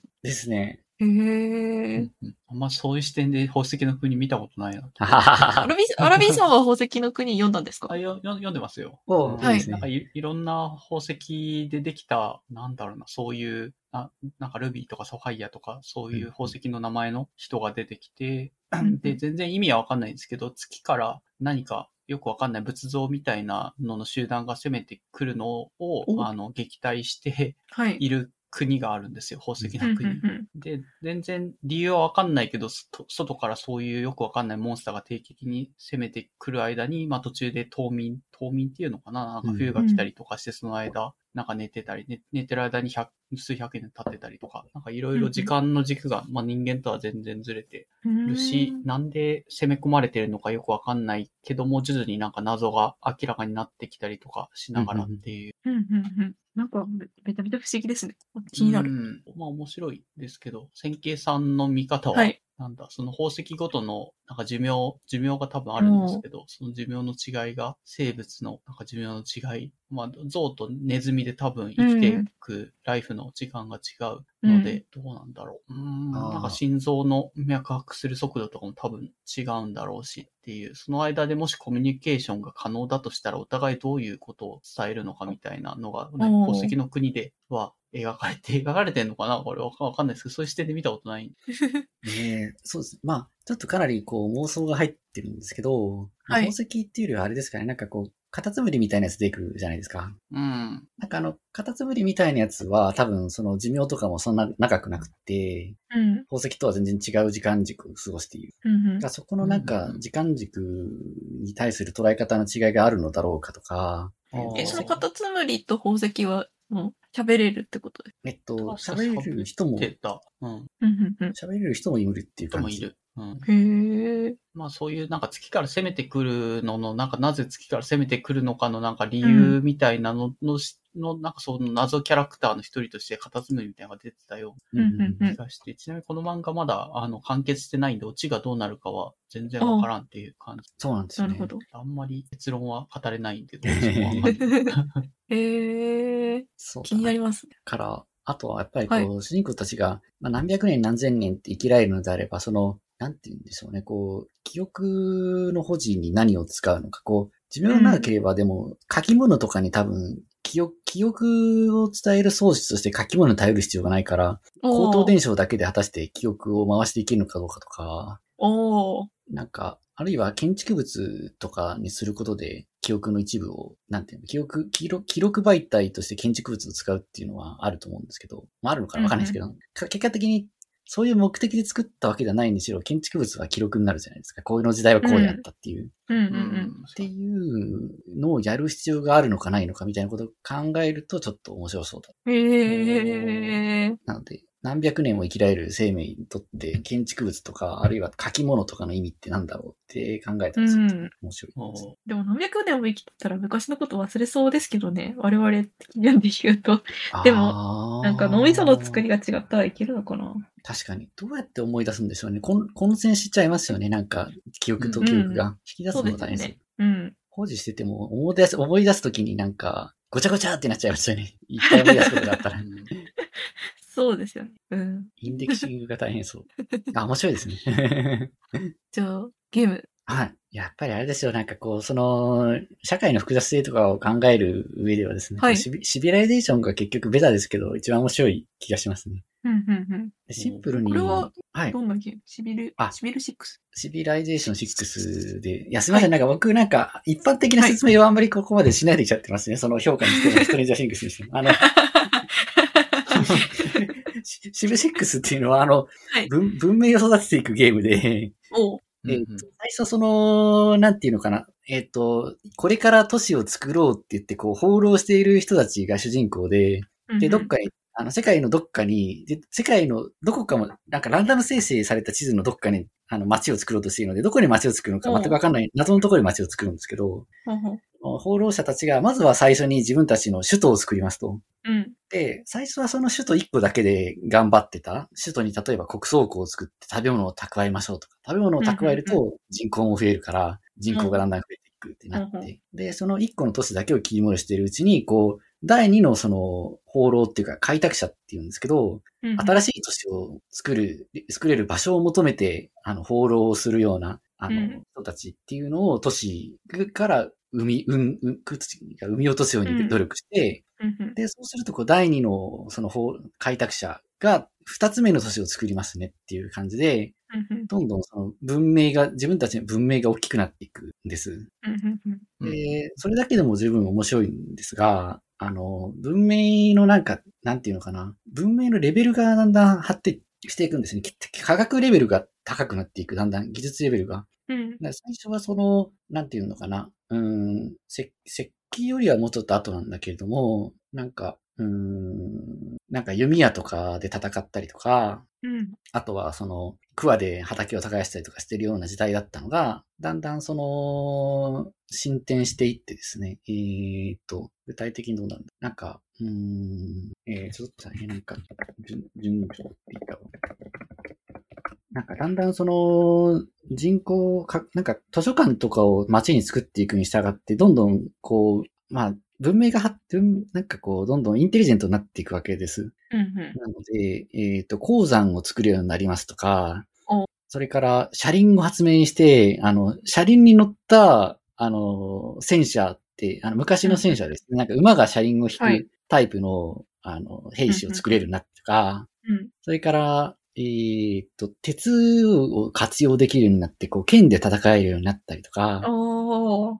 えっ、と、それから、うーんと、あれだな。今、戦えるようになるだけじゃなくてですね、こう内政に役立つのはもっといろいろあるんですけど、ままあ、そうか、農さっきのその、あれが、馬を飼えるようになったり、あの、海にふ船を出せるようになったり、から、橋を架けられるようになったり、で、そうこうしてるうちにもっと、なんか、大学が作れるようになりますとか、えーっと、あの、貨幣を扱えるようになりますとか、うんで、て、だんだん火薬が使えるようになりますとかっていう感じで、どんどんどんどん発展していってですね。うんうんなんかこう、じ、時代、時代とともにどんどんこのできること増えていくんです。うん。それは、えっと、なんていうの、自分の理想の都市を作るみたいなモチベーションでやる感じですか？あ、そうそう。なんか、最初はそれをやってどんどん理想の素晴らしい文明にしていこうって思ってやってるんですけど、だんだんこう、そのうち、この大陸に文明を作っているのは自分だけじゃないっていうことが分かって、おライバルが登場するんですよね。で、結局はその、ライバルとかっと比べて自分の文明が一番輝かしくなっていることを証明するのがゴールになると。えー？それはどうやって？なんか戦争とかするんですか？あ、そうです。あの、一つは戦争です。戦争で他のはい。文明のすべての首都を奪って自分の首都にするっていう勝ち方もあります。が、え、そこ選べる感じ？あの、ゴールは、あの、マルチエンディングなんですよ。なので、はあはもっと平和的な解決としては、はいそのうち、なんですよ、火薬も作れました、自動車も作れました、それから航空技術も発展して、あの飛行機を飛ばせるようになりましたとかやってて、最後、月にたどり着けた文明が優勝、みたいな勝ち方もあります。はあはあはあ。なので、月にたどり着くか、あの、戦争で全ての人を奪うか、あるいは、あの、自分の文化に他の全ての文明を染める。いかにその自分の文化が素晴らしいかを他の全部の文明に伝え終われば優勝、みたいなって。そういうこともできるんだ。そうなんですよ。うん。いろんな勝ち方がある。ですです。えで、やっぱりこう歴史、実際の人間の歴史をシミュレーションする形で進んでいきますから、あの、ー。うん。歴史の勉強っぽさもあるし、そういう社会経済とか戦争とかの歴史とかの要素もあるし、うんうん。へえ。え、千慶さん的にはその、もう終わったんですか？あ、このゲームですか？はい、クリア。あクリア。クリア、そうですね。あのー、シブ5とシブ6は両方、一応全クリは一回はして、ええでも、なんか国がいろいろ選べるので、国ごとに特性があるから、いろんな国で優勝したりとかはまだしてないんですけど、あ あ。あそっか、最初に生み落とされるところが、そのランダムだから、もう一回始めたら別のところから始めるみたいな感じになってすです。あとなんか国も選べて、はい。はい。なんか、こう、一番最後全クリした時は、あの、フランスを選んでたんですけど、ほうほうなん。かもっといろんな、なんかエチオピアとか、なんかいろんな国を選べるんですよね。ええすごいな。そうなんですよ。国ごとにで特徴が全然違うから、その特徴を生かして優勝しようって思ったら、いくらでも楽しむことができて、いえー無限に終わらないじゃないですか。やそう、やばいですよね。結構パンドラの箱なので、こう、なんか、歴史の直感、歴史のなんかこう、イメージを膨らませるのはいいんですけど、ゲームにはまりすぎて勉強できなくなるリスクとかもあるから、どうしようっていう。なるほど。へえはい。シブ6のおすすめでした。はい。うんですね。Mac でもこれできるっぽいんで、はいそこ Mac でもいけますかね Windows、あ、なんか見見ると Steam で Mac 版みたいなのがあるっぽいんで、おおこう、なんだ、OS に縛られず遊べるっていうのはでかいんじゃない？でかいっすね。いや、危険だな。危険、危険だな。危険ですね。危険だな。せせさん的にはこれってどう、どういう、その、まあいろいろ、まあその歴史シミュレーションとか文化シミュレーションできるっていうのはある、そういうのが純粋にハマったポイントなんで、なんかまた裏テーマというか、これがやりたくて、さっ。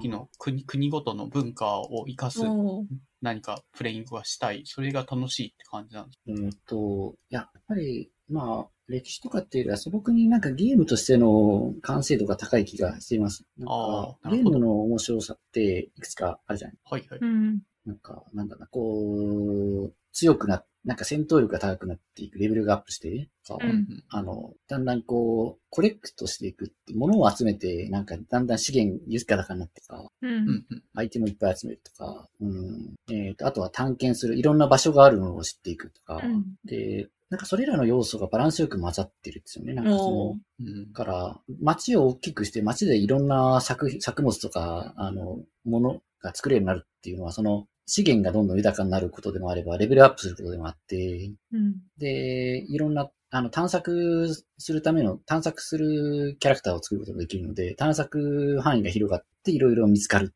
そのうんうん exploration の面白さもあるし、うん。なんで、あの、4X って言われてるんですけど、えっ、と、 exploration が1個で、他なんだ explore、 expand、拡張ですね。 exploit、うんうん開発、 exterminate、殲滅の4つの性質を兼ね備えた作品。あ、そうか、だ戦って勝つっていうのが最後の exterminate ですね。ほうほう。で、なんか、そのゲームとして面白いってされているいろんな要素の多くの要素を兼ね兼ね備えてて、さらに、うーんと、と、そうだ。で、このゲームがうまいのは、その、最初に作ったシドマイヤーって人今はもう関わってないらしいんですけど、が、うん言うには、なんか常に迷う余地があると面白いゲームになるっと彼は言ってて、うんなんか、いつでもこう、これがベストの選択肢だって確信持ってやれる必勝法多分ないんですよ。うんあなんで、なんかやりたいことが3つも4つもあって、うわー、どれにしよう、うんどれも急ぎたいんだよなって悩むんですよ、毎回。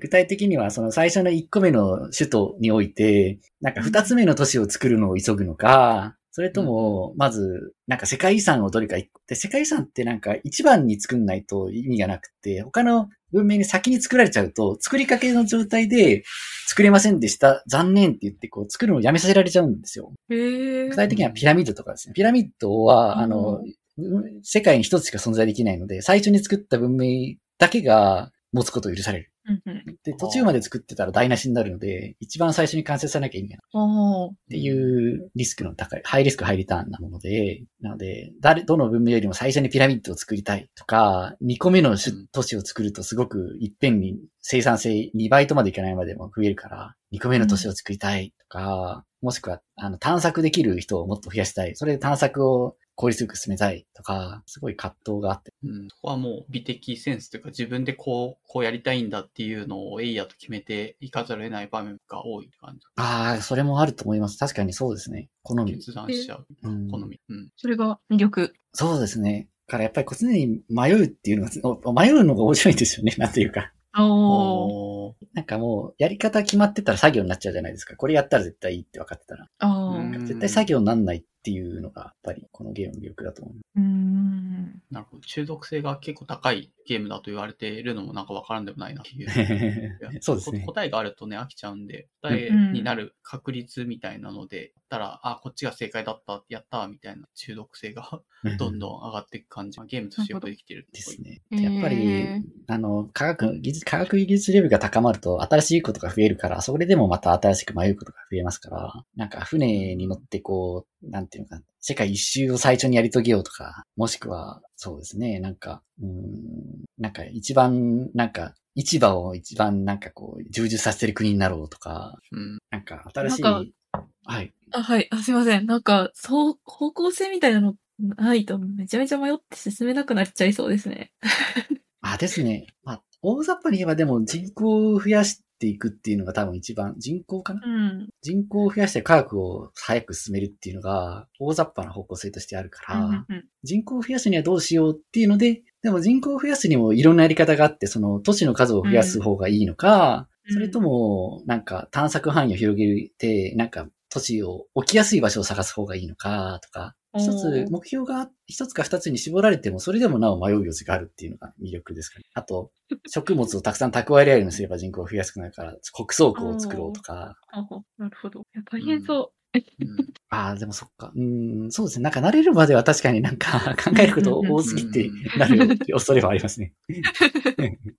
へえ。はい。シはいリール6の紹介でした。はい。はい。え、次、次のま丸ポチに行きます。それとも、お、この経済学っぽい方へ行きますか？ああ、そっか。どうしようかな。まあ、次のマイパスでもいい気がしてきました。はい。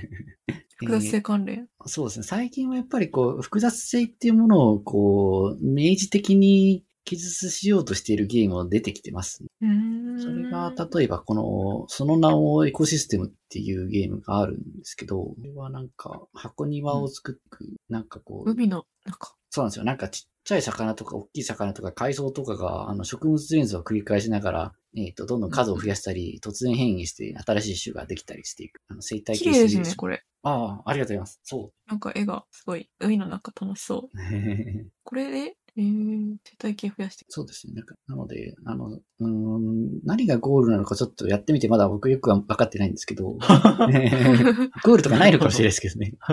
え、これプレイヤーは、なんかさ、プレイヤーはだから、えっと、その箱庭のを作ってる側だから、そのうん環境をコントロールするってことなんですか？そうですね。基本的には。なんか、うんでもある程度手手をつけたら、あとは勝手に進んでいくから、なんか、だんだんこう、見守るだけで良くなっていくみたいな感じだと思います。うーん。うん。強いて言えばなんかお金みたいのが溜まっていくから、こう、新しい種を買うとかができたような気もする。新しい種を買うとそれが解禁されて置けるようになって、どんどん多様性を増やせるとかって、そういう感じだった。うーん。だから自分がその水槽で巨大な水槽を持ってて、そこに生き物を育てていくような感じなですね、ですね。生物の進化史のシミュレーションになってる気がします。だんだん進化して、発展して、多様な。なるほど。これはスチームでアーリーアクセスになってる。うんごいまだ目的は見えないけど、こういう自然の多様性を、なんか草を生やしていくというか、箱庭系なんですかね？なん何系なんだじゃあ。なんでしょうね。でも昔あったシムアースっていうゲームとかも、あの、地球をシミュレーションしていきますけど、ゴールがあるかどうかっていうと、ちょっと正直わかんないですね。こういう多様性を育んでいく ゲーム、はい海の中のエコシステム。システム。でもまあ、面白いかどうかっていうと多分もっと面白いゲームがあって、例えばリムワールドっていうゲームです。はい。あこれなんか、すいません。僕リンクバグってますね。ちょっと貼り直します。リムワールドは多分 Mac がある。えーおなんか全然でもゲーム違う気がするんですけど、リムワールドのエコシステム。そうですね。こっちは、なんかこう、放っておいても自発的になんかエージェントがなんか展開していくっていうところは多分似てて、ああ、うーんこっちはなんか生き物じゃなくてなんか人なんですけど、人がなんか家とかを切り盛りしていくんですよね。うん。で、なんか勝手に作物取ったり、あの、なんていうのかな。野蛮、蛮族が来たら蛮族を追い払ってくれたりとか。うんで、だんだんその、コミュニティが発展していく。ププレイヤーはな、何をするんですか？じゃ一応なんか、ここになんか壁を作ってねとか、ここになんかテーブル置いてねみたいなことを指示していくんあ。ああ。ですよ。そういう、なるほへえ。こうちっちゃい人間たちがなんか活動していくのを見守りつつ、なんか神的存在として指示を与えていくみたいな感じなのか ですね、ですね。へえ。え、これってさっきのその都市を作る話とちょもうちょっと違うんですよね、きっと。そうですね。これはかなり、あの、シブ、シビライゼーションと比べるとミクロなはい。から、はい人個人レベルですから、かなりミクロが強い。はいはいはい。あ、なるほどね。うん。確かになんか RPG のにいるようなちっちゃい人間がうんぴょこぴょこ動いて るのを上から大量の人間がうじゃうじゃ動いてるのを上から見てるみたいなシーンが出てるけど。ええー、すげえ。で、ちゃんとこの、なんか、コミュニティが滅びないように頑張って、まあ、なんか、と適度に指示を出して、あとは、なんか、うまくやってくれっていう感じです。うーん。これもなんか、その、さ最終的にどうしたいってあるんですこれは一応目標があって、あの、ロケットを作って、なんていうのかな、これ確か、見知らぬ星に不時着した設定だったと思うんで、ほうほうほう。あの、ロケットを作って、来た星に帰れれば優勝なのかな。へえ。ほうほうほう。そうですね。まあでもやっぱりこれ、なんかその実際に、そのさっきの 4X 的な要素をそのか拡張して、開拓して、開発してっていう、そういうなんかゲームとしてよく面白くできてるっていうのプラス、でも、その、勝手に発展していくっていう意味では、なんかシミュレーション、物理シミュレーションみたいな面白さも多分兼ね備えてると思うんで、両方の視点から楽しめる。うん。エコシステムなんかはちょっと物理シミュレーションに寄りすぎてて、ゲームとして面白いからちょっとわかんないんですけど、こっちはゲームとして面白いかもしれない。なるほど。だから眺めてて、エコシステムちょっとまだわかんないけど、なんか見てて、魚がいっぱい泳いでて楽しいっていう要素がなんかすごい感じられました。ありがとうございます。なるほど。多分あれかなはい物理シミュレーションっていうと、多分介入、はい人による介入は存在せずに、環境が自発的に発展していくのをただ見守ることしかできないのが物理シミュレーションうんうんうん。じゃないですか。うんで、うん一方で、そうですね。うん。シミュレーション。それじゃゲームにならない。あ、ですね。なるほどですね。まあそういうのもありますけどね。なんかマウンテンでしたっけ？なんかこう、はもう見守るだけのやつとかありますけど、確かあ、そうなんだ。うに。ん。でも、介入があるっていうのは、介入があるのがやっぱシミュレーションゲームですよね。あの、まあ、あるいは強化学習も似てますけど、エージェントが、環境は環境で独自に時間発展していくんだけど、エージェントは環境に対して何かを行動していくってうんうんいうので、うん環境の時間発展に対して介入が可能になっているのが、強化学習であったり、シミュレーションゲームだったりして、それのうん一つこういうやつ。うんうんうんうん。なるほ一応なんか強化学習も説明した方がよかっまあ、そこまで踏み込まなくても、ゲ関ームに関連して、語語りたかったら語ってもいいかもしれないけど。た。まあそうですね。まああんまり脱線する前だから、ちょっと、ま またの機会にしましょうか。そうです。うん違う。はい。が前に、なんでそうなったのか忘れちゃったけど、なんか、関係さんと雑談してた時に、なんか面白いゲームが、なんか秋に出るらしいですよ。ですよ。ああ、してましたね。はい。これがなんか、その、スクエアエニックスから出てるらしい、ハーベステラっていうゲームが11月に出るみたいな話を教えてもらって、面白そうと思ってます。これはから、さっきのリムワールド的な、なんかこう、コミュニティが勝手に生成されて、それで食べ物とか蓄えてなんとか生き延びようっていう、そのシミュレーションと、RPG の要素の両方を兼ね備えてるっていうのがポイントですかね、きっと。うん。うん。なんか、勝手にみんなが頑張ってサバイバルしていくっていうだけじゃなくて、多分、こう、冒険ができる。うん。うん。うん。うん。生活交流冒険型楽しめる生活シミュレーションって書いてある。で、なんか面白そうかなって言ってたのは、その、なんか畑を耕して作物を作ってみたいなことするけど、なんか、えーっと、それだけじゃなくて、なんか季節の中に、春夏秋冬のみたいな季節の中に、四季、なんか、うんうんです、です、です。死ぬ季節があって、その時を、なんか、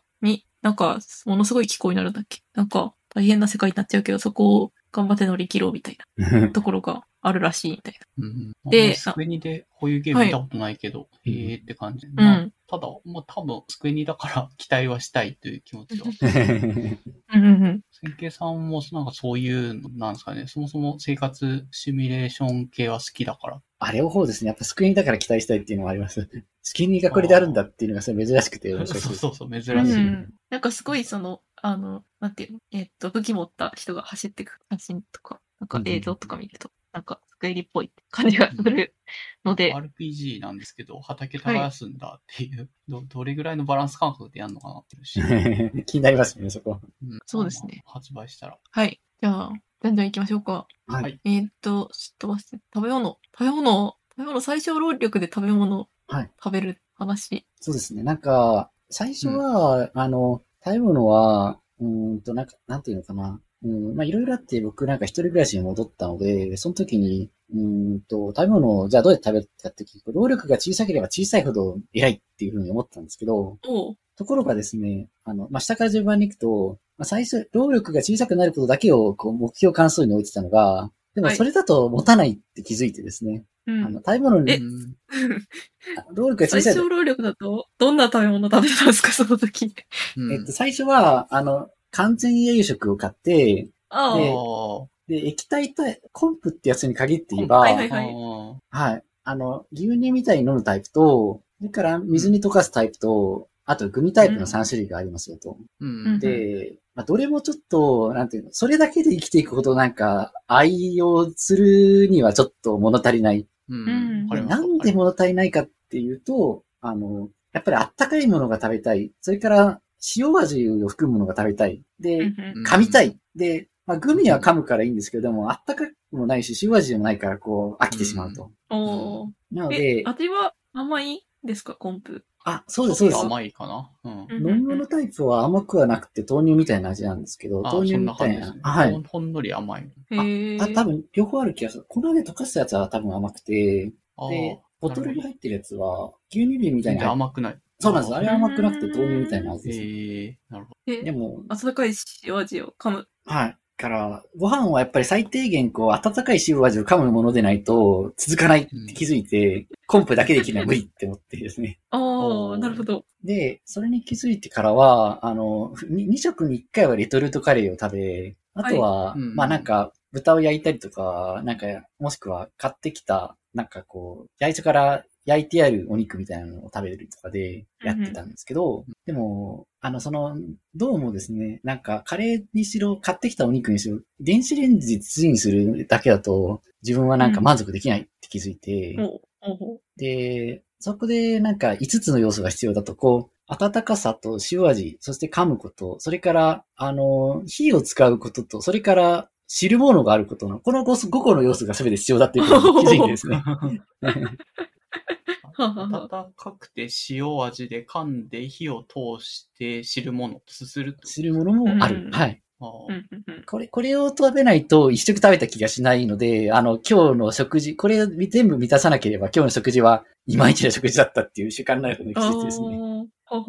えカレーとし、なんだ、味噌汁みたいなので、それ、あ、それでもいいと思います。なので、レトルトカレーだとその炎は使わないんだけど、あ、でも一応炎を見ることはできるのか。レトルトカレーでも鍋にかければ、火をうん見ることはできるから、一応火を通した気持ちに多少はなれるそう、そうです。う味噌汁を合わせると、味噌汁の方は問答無用で本当に火が通ってるから、カレーうん味噌汁の組み合わせでだいぶ保管されますね、この条件。なるほどえ、。でも味噌汁は味噌汁でもあれですね。だから、パックの味噌、パックって、なんかお湯に溶かすだけだったら、その火要素が足りないから、引用ってことで。うんあ、ですね。から、あの、レトル、あの、それも、なんていうのかな。天野フーズとかのやつも好きなんですけどやっぱり自分でお味噌と出汁を用意して、あの、味噌汁を作るっていうのをやると、すごい満足度が高まると気づいてですね。おー。そこは自分で手を動かすことが大事ってことですかね。あの、出来合いのものを買ってきたりと、外で食べるのはちょっと NG な。えっと、なんていうのかな。やっぱりこう、火で加熱するのがポイントだというふうに思います。なんでかわかんないんですけど、へ味噌汁だけでもいいんですけど、こう、実際になんか炎で加熱したものを取ると満足度がすごく高くてですね。へでもプロセスなのかな炎を実際目で見てることによって、こう、満足度が高まってるか、なんでかわかんないんですけどね。ー。それは、じゃあ、例えば、その、ガスが、ガス、ガスコンロじゃなくて IH のお家に引っ越したりとかしたら、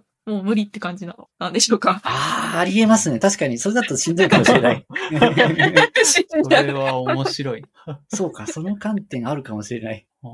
いや、うち IH なんですよ。おだからその、なんていうの、肉焼くとしても火は見れないんですよね。確かに。うん なるほどね。あんまその火が必要っていうのを考えたことはなかったから、自分全然 IH でも、あの、うん料理は料理だなと思っている。あ、でも、そんな、火に似て、似ている加熱の仕方だったらいいかもしれません。少なくとも、うんうん電子レンジによる加熱だと、何かこう、美味しさを足りない感じ、あ美味しさが物足りないような気がしてしまっててですね。もしくは、電子レンジでできちゃうものって、こう、加工のされ方が多分偏ってるからなのか飽きちゃうんですよね。うん。とりあえずレン、レン、レンチンではなくてなんかこう、もっと、あの、コンロで加熱するっていうプロセスを経て初めて美味しく感じるっていうのがなぜかあるっていうのに気づいた。うんうんテイクアウトとか外食はどうなる？ああ、でも外食でも、あの、満足できてる気がします。ああ、そこは OK なんですね。定食屋さんとか。ですね。うんうん。考えたこと。でもなんかその、いや、すいません。うんうんで今話聞いてて、なんかこう、一番小さいところから、こう、なんていうの？や、なんか小さいところ、まず無から組み立てていくっていう 面白いなと思って。なるほど。なんか、その、なんだろうな。私は結構その、なんていうの？どっちかっていうと、例えば、今やってることの中から無駄を省いていくみたいな方向でなんか小、最小労労労力の小、小力化みたいなことをしがちかなって思うんですけど、うん。なんか、まずコンプから始めるっていうのがすごい、面白い、面白い、面白いと思いました。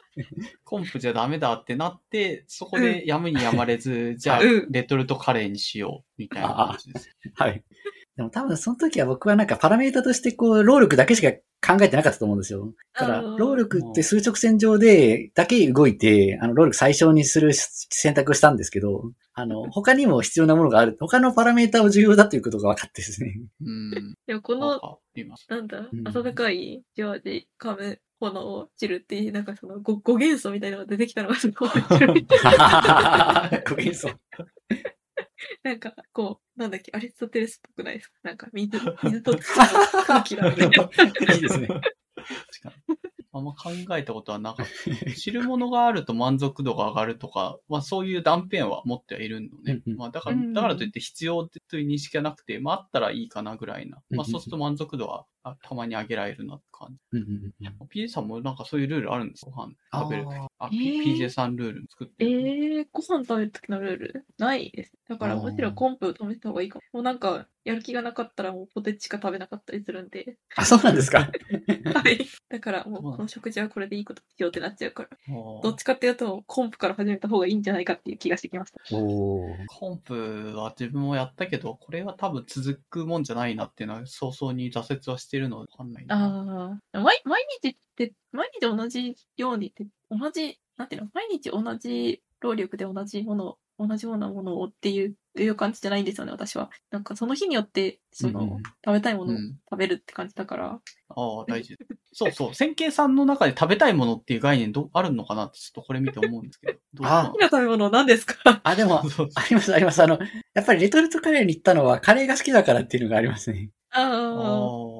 カレーは好きで、どれくらい好きかって言うと、やっぱり2食に1回カレーでも、あ、まあ厳密には朝ごはんがあるから3食に1回カレーでも飽きないって気づいてですね。あ。えー、一時期昼か夜はあ、そうです、そうです。うん。聞いてるカレ昼か夜かのいいずれか一方は必ずカレーで良いだろうみたいなことを考えた時があっー。て。え美ー味、しいけど、なんか一回食べたら結構満足度が高いから、まあ、一週間ぐらいは食べなくていいかなという気持ちに自分はなっちゃってるけど、そう。なるほど。え、そのカレーはなんかその、いろんな種類のカレーを用意してるんですか？それとも、なんか、決まったやつ？あ、まさにそう、いろんな種類のカレーを用意している時期がありました。えっ、と、あは自由が丘にですね、なんか錦屋っていうレトルトカレーをたくさん扱ってるお店があって。相当種類が多様なんですよね。えーっと、よっと。本当にいっぱいある通販もあります。はい。おなので、レモンクリームチキンカレーとか、夏カレー、夏カレーはスパイシーチキンカレーってな、それから、うん結構なんかレアなカレーが多いんですよね。この、なんだろうか。うーんと、マーラーキーマカレーとか、ラタトゥイユカレーとか、うんうん。から、ゴルゴンゾーラビーフカレーとか、なんか、パッと見た感じ、他のやつで、他ではあんま売ってなさそうな多様な種類のカレーがあるので、ここでなんか10種類ぐらいガサッと買ってきて、そしたら10種類全然違うカレーを毎日食べれるってことであれば、毎日一食ずつ食べても良いだろうっていう。感じだった。今、今はさすがに違うと。そうです。さすがにちょっと飽きてきて、ああ、あの、やっぱそう2食 に1回カレーっていうのはやめました。なるほど。いやでもこれ、そんなにいっぱい食べたら全種、めちゃめちゃ種類多いけど、全、全種類制覇できそうな気気がするけど。すごい。食の効率化はなんかちょいちょい試すんですけど、挫折というか、うん、なんかある程度広いあのバラエティがあるありそうなサービスとかを使ったとしても、やっぱりどっかで限界来るなと思って、うんうんあの枠が決まってると、そのサービスを使うと必ずこの料理とかこれは避けて通れないなとかっていうのが、毎回とは言わないけど何回に1回が出てくると、やっぱりそれ食べたくないなって思う瞬間がどっかでやってきて、じゃあ一旦そのサービス使うのやめようかっていうようなタイミングが来てるんで、まあ、うんこのカレーも確かに、最初は大丈夫そうだけど、しばらくすると、しばらくカレーいいかなっていうタイミングが来そうな気は。うんなるほど。やっぱそうですよね。しても、あ、ね。P- PJ さんみたいに食べたいもの、多分日々変わっていくから、はい。あのそっちの方がし自然で、あの、本来の姿かなという気は、食に関して言うとなかなか効率化、同じものばっかり食い続けるっていうのは、なんか挫折というか無理っていうのの認識、今。はあ、ある程度安定してた方が多分準備がしやすいと思うんですよ。なんか、もうがっつり料理するぞっていう人からすると、その、なんていうの、ある程度、その、例えばスーパーに行って野菜買うとかでも、その一回じゃ使い切れないことが多いわけだし、なん、か、そうすると、その、昨日の残りの野菜があるから今日も食べないとみたいになっちゃうから、うん。なんか、その、同じ、同じ、なんて言うんだろうな、えーっと、エネルギーでっていうのかな、同じ労力で同じような食事を作れる方が絶対効率いいと思うんですよ。うんでもなんか、その、昨日は、そのめっちゃ料理する気満々でめっちゃ野菜買ってきて、まだ食材いっぱいあるけど、今日は料理したくないんだよね。だけど、そうすると食べるものがないってなると、なんか結構不幸だし。まあ、ある、結構ある気がしますけどね、そういうの。はい食材だけはいっぱいあるけど、食べれるものが一個もないっていう状態。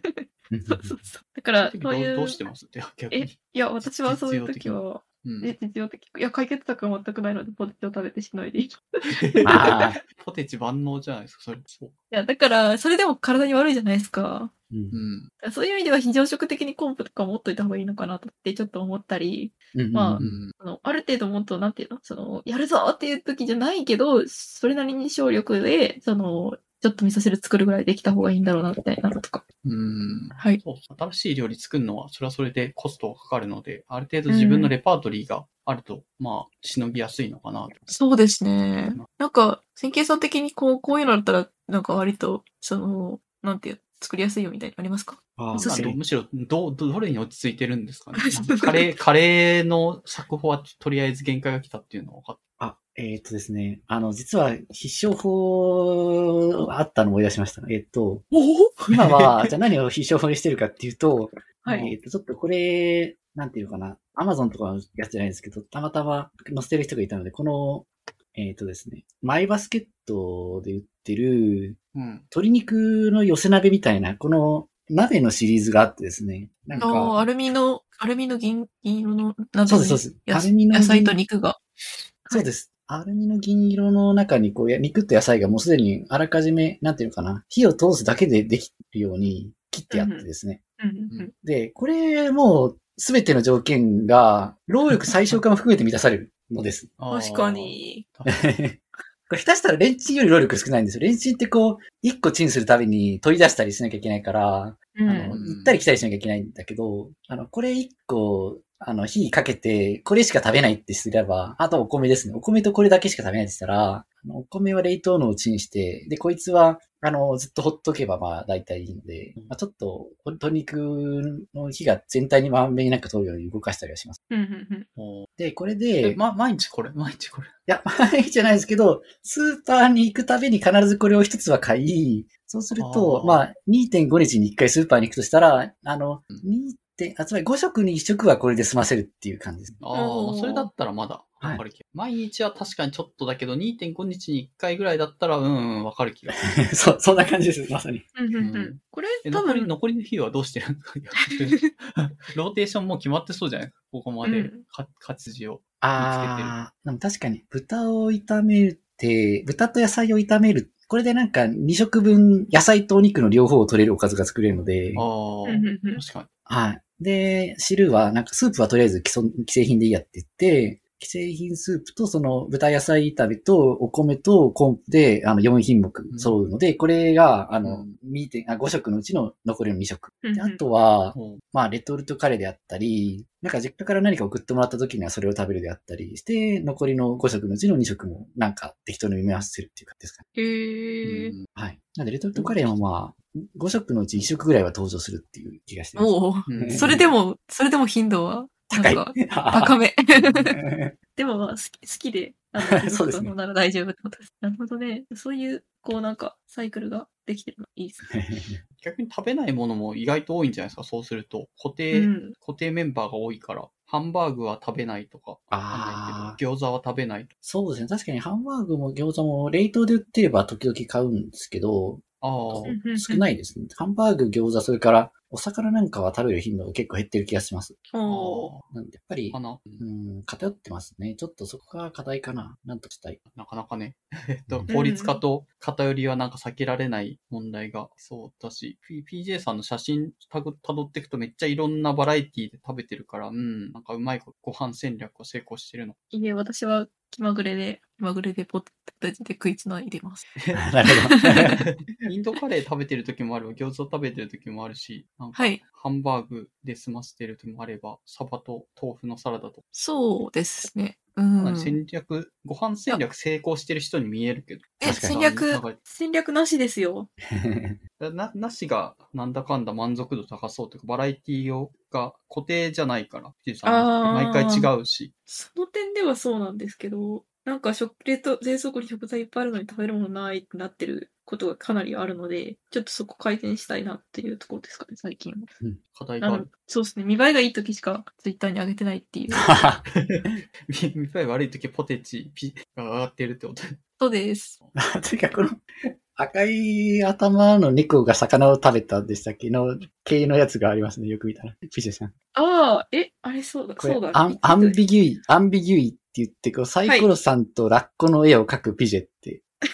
ああ。あ、それあれですね。なんか、確か、うんあれですよね。アラビさんに返信したやつですよね。ですねす。なんかメディアを辿っていったら、この赤い魚を、赤い、あ頭が赤い魚を食べた猫と同じ現象を、なんか再現してますね。そうそうそうそうそうそう。そうだそうだ。あの、なんだっけ。と、あこ言葉、言語の曖昧性ですね。 ambiguity。ambigu- ambiguity なんか、アラビ、あ、サイアラビ FM のサイコロ3回、エピソード18でなんか、アラビ FM の公式推し動物がラッコなんですねっていう話をしてたとき、アラビさんが100日後にサイコロさんとラッコの絵を描くピチさんっていうのを書いてて、100日後に サイコロさんとラッコの絵を描くピジさんっていう、だって100、サイコロさんとラッコの絵を描くピジさんっていうのが、うんなんか二通り解釈があるんじゃないかっていう。ありますね。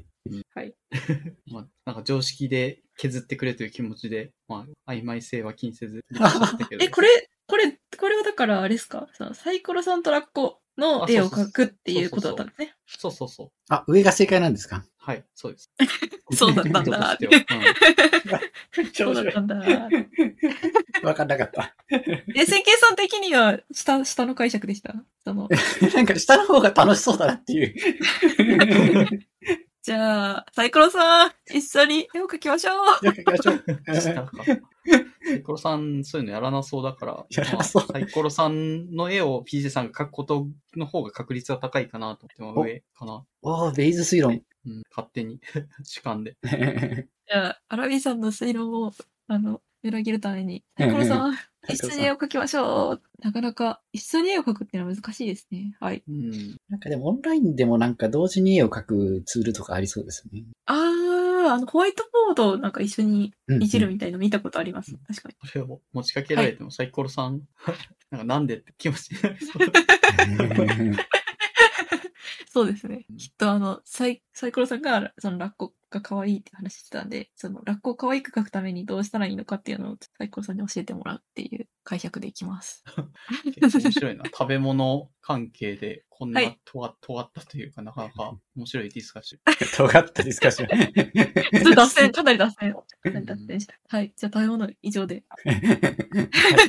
はい。えーっと、あれですね。結構ちょいちょい言ってた。勉強会。はい。勉強会はアナウンスのところで話しますか？あ、そうですねじゃ。あでもそれが活活動ではあるんじゃないですかねで。もあるか。うんじゃあ、まあでもアナウンスのところのや、さっきのディスコードでっていう話をここでしてもらいましょうか。あ、もう言っちゃいますか。そうですね。あの、はいディスコードで勉強会やっているので、もし、あれですね、ご興味のある方は、あのーあれですね、私宛てにリプライとか、えっ、と、DM とかいただけたら幸いです。もしくは、私宛てだとちょっとハードルがあるという場合には、多分、アラビーさんやピジェさん経由で話しかけていただくのでもいいですかね。はい大丈夫です。大丈夫ですかはい。もし、はいそうですねなので、あの、声かけいただければ幸いです。で、そうだな。はーい。結構、ま、前やってた場所と場所が変わったので、URL、まあ、ディスコードになったので URL が変わっているので、うんあの、どうしますか？ねビジェさん、アラビーさん、はい改めてそのあ招待とか、ね。はい。ね改めて。ありがとうございます。はい、ちょっとじゃあ、後でお送りします。ありがとうございます。これ、ディスコードにしたの、前、なん、ズームとかを使ってたんですかね？ちょっと、あの、遍歴が分かってない。なんだっけ？ウェアバイでしたっけ？あ、そう、 Whereby ってい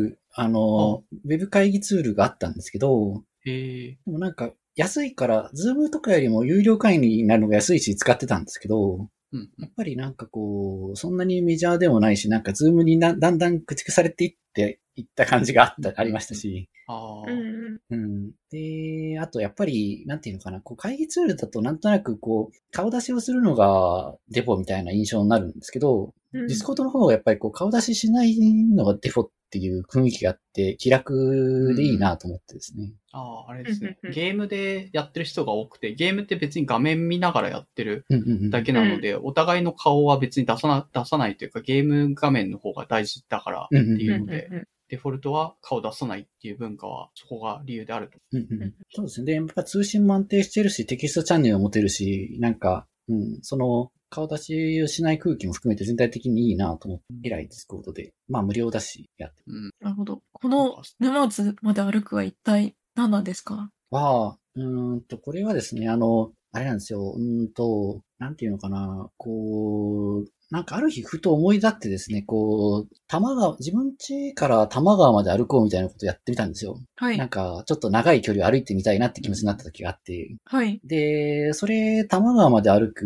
のに、ちょうどなんか1号線を歩いてたんですけど、なんかうんうん割と面白くてですね、単単に歩くって時にこう、やっぱり街の様子がだんだん変遷していくっていうのが結構心よかったし、歩くこと自体こう、なんていうのかな、割となんか自分の考え方とかを整理するのにすごく良かったので、え、ちょっと待って、ちょっと待って。その1号線を玉かな？なんか家、家がバレちゃうかもしれない話だけど、どれぐらい歩いたんですか、その時は？ああ、まあ、そうですね。距離を指定するとバレちゃうんで、まあ、一応その、まあ、あ何時間？何時間、か歩いたっていう。はい。何時間か歩いた？うんおわお。えーはえ、それ距離言ってもさすがによここでしょとわかんなくない？で すそう。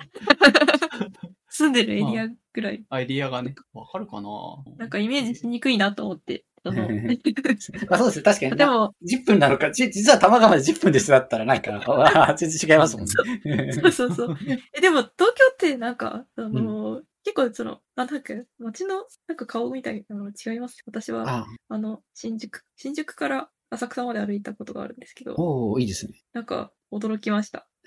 こんなところもあるのか、みたいああ、だいぶ変わりますよね。あそこ新宿から浅草まで歩くと。な。はい。と思いましたね。うん。なんか変なところに迷い込んだみたいな風に、めちゃくちゃ景色変わりますよね。うん。これ歩いた理由っていうのはなんか、あれ、ふと思い立った以上の理由はない？うーんとですね。うーんと、まあ、そうだな、なんかですね。まあ、1号線はたまたまその、なんていうんですかね。うーんと、えー、どこまで喋ったらいいかな。まあ、1号線でも結構好きなんですよ。なんか、その、途中にある街、好きな街がたくさんあるので、沼津もそうだし。うんで、うーんと、で、歩こうと思ったら最大600キロぐらい歩けるから、なんかこう、えっと、東京から大阪まで行ける？もっと、もっと先まで？多分大阪までですね。うんうん。なんで、うーんと、まあ、歩こうと思えば、あの、どこまでも歩けるっていうので、こう、終わりがない趣味、なんか、いくらでも続けられる趣味として続けられるから、なんかうん、続けたかったら続けるし、やめたかったらやめるっていう意味で、なんか続きがあるっていうのも魅力だったし、へえ。なんで、え、でもやめれるんですか？そっか、やめ、え、やめ、や、嫌になったら電車乗って帰ってくればいいや、みたいな感じってこと？ああ、えっ、と、やめる、続けるっていう意味では、まあ、その一日では続けないですけど、はい何回かに分けて、あの、最後は大阪まで行くっていう目標を持つことも可能だっていうのが一つはあ、魅力だったんですよ。でも結局その、なんか大阪まで行くのはさすがにちょっとなと思って、でもまあ、まあ、沼津は僕、その、さっき、アクア、アクアが好きだって話しましたけど、はい。ああの、アクアの聖地、沼津、沼津市なので、これ沼津までひとまず歩いてみるかっていうことで続けてきてて、えー東京から沼津は100キロぐらいある？100もっとある？もっとかな ?150 くらいかな。そんなに？え一日じゃもちろんないけども、細切れに今日はここからここまで、あ次回はあそこからそこまでってやって、沼津まで。はい。へえ。あれ、まあ、まだこれからもう活動は続けていくけど、今まだやっあ、そうです、そうです。今、えっと、箱根の足の湖でしたっけ？あの、橋の、箱根の湖に着くか着かないかぐらいのところまで来てて、あ、じからゃあそこで一応セーブしてある感じ。そ、そこでセーブしています。はははあへーもうちょっとぐらいな、なんか。あ、そうなんでよ。ですもじゃあ山、山を登ったんです。そうですから、登り終わって多分一番高いとこぐらいまで来た気がするので、あと降りるだけ。でもまだ三島までかなりありそうなので、三島まで一回では行けないだろうなって思ってて、三島まで行けば電車があるから楽なんですけど、まだ、あの、バスでちょっと行ったり来たりを何回かしないといけない。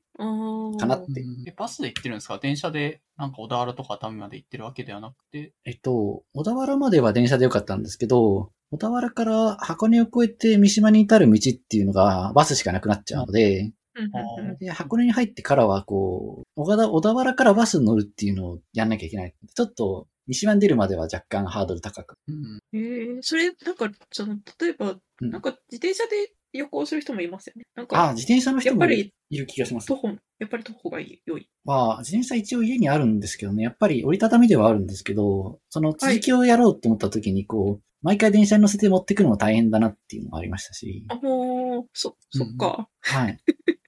歩歩く方が大変じゃないかっていう。うん、そうそうそう。私的にはなんか、歩く方が大変じゃないかって思っちゃうけど。あ、そっか。ちょっとあんまり考えてなかったですね。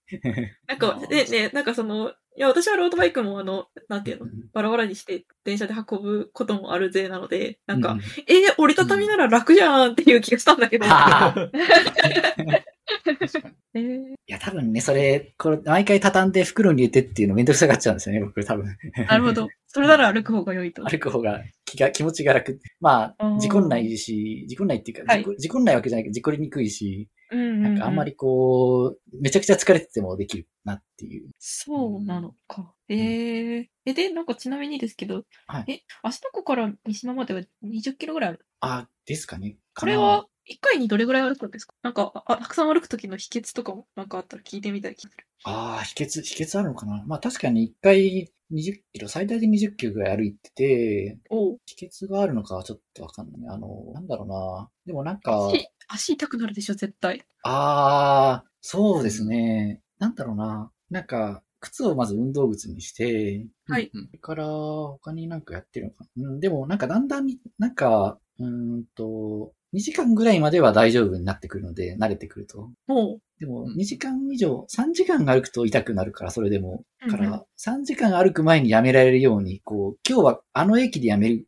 ようにしようみたいな風に、駅、どこの駅からどこの駅まで歩くかっていうのを、ある程度設計してたんですよね。う、うん、うん、1回で3時間以上歩かなくていいように。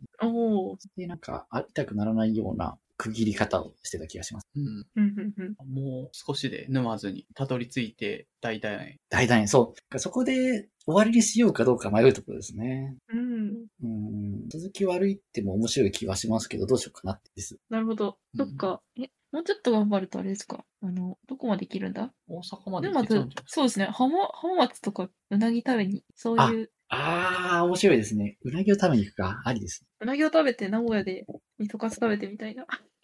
あの、食べ物の旅か。いや、そう、なんか、そういうボードゲームがありましたよね。東海道っていう。き気軽にでも浜松って言ってるけど、多分東京、沼津とは沼津浜松は比較的同じぐらいの距離があるんじゃ だと思います。まだからあ、静岡長い、そうね。翌日、翌日っていうわけにいかないから、しばらくはそっか、何もないところ、何もないって言ったらいけないよね。静岡の人に、美味しいものとか教えてもらって。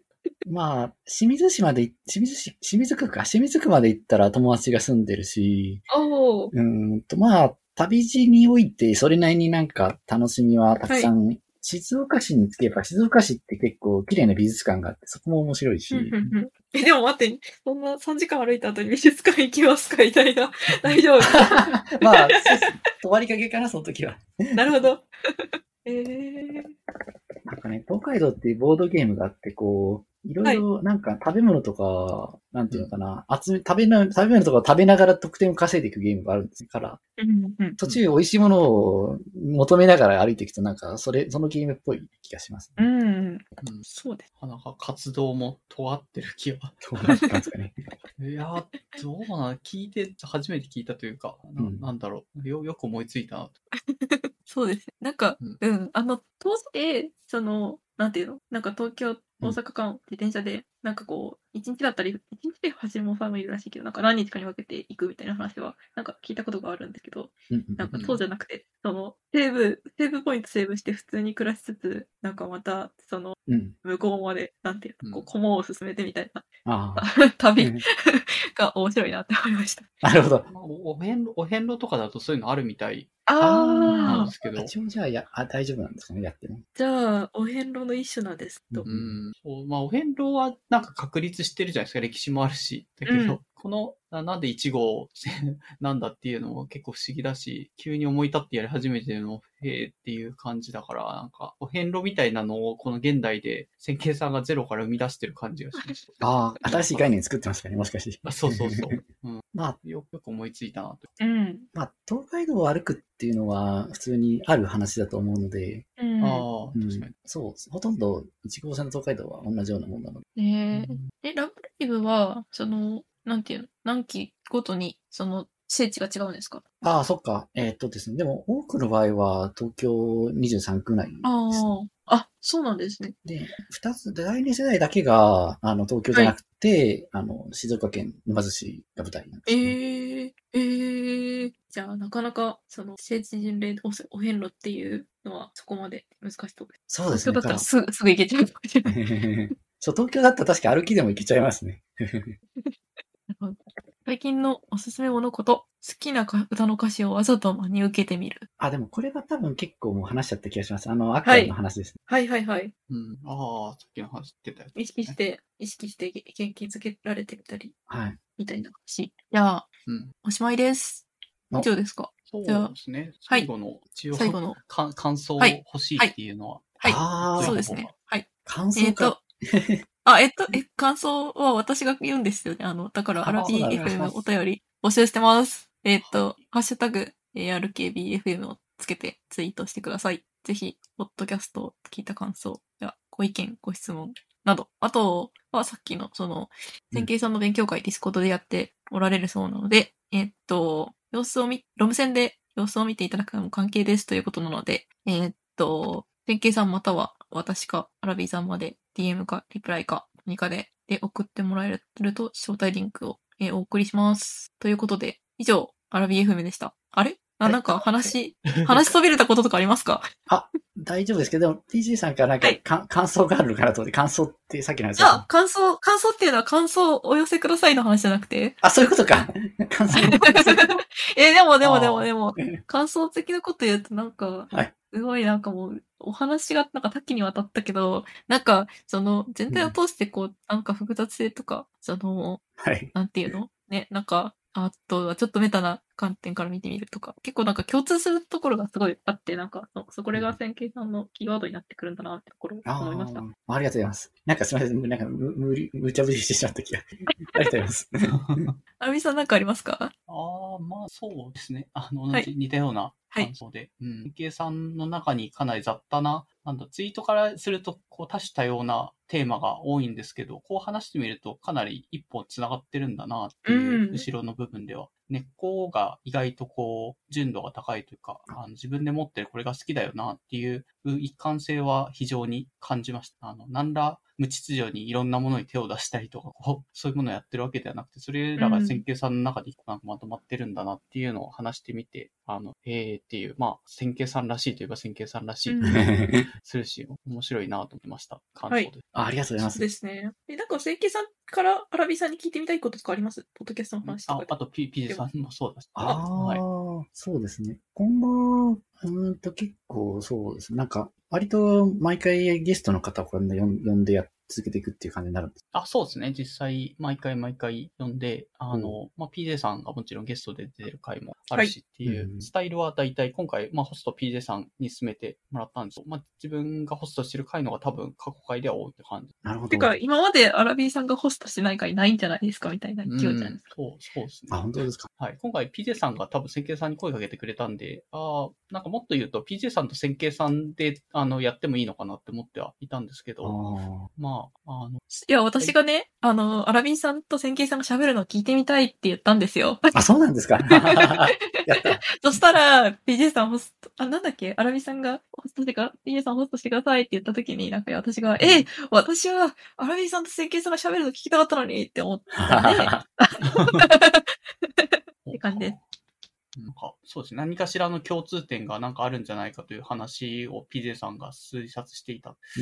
まあ、まあ、つ非常に、あの、千家さんのツイートとかは、なんとなくこう、あ似てる側面もあるなって、普段から思ってはいて、まあ、思ってはいるけども、別にそんなにツイッターの中でリプを飛ばし合ってる感じでも多分普段ないと思うんですよ。そこら辺がなんか距離感がうん。絶妙だと、勝手に、たまに千家さんのいいツイートをファボして、たまに千家さんから僕たまにファボが来るぐらいなうん。感じなんですけど。うん。はい、そんな二人の話を聞いてよかったです。ありがとうございます。よかったのかなはい。はい、ありがとうございます。以上で。あ、はい、ありがとうございました。はい、なんか締まりがなかった。え、録音ってしていいんですか？あ、はい、いいんだよ。終わりは多分編集でどうにでもなるのじゃあ、録音停止を。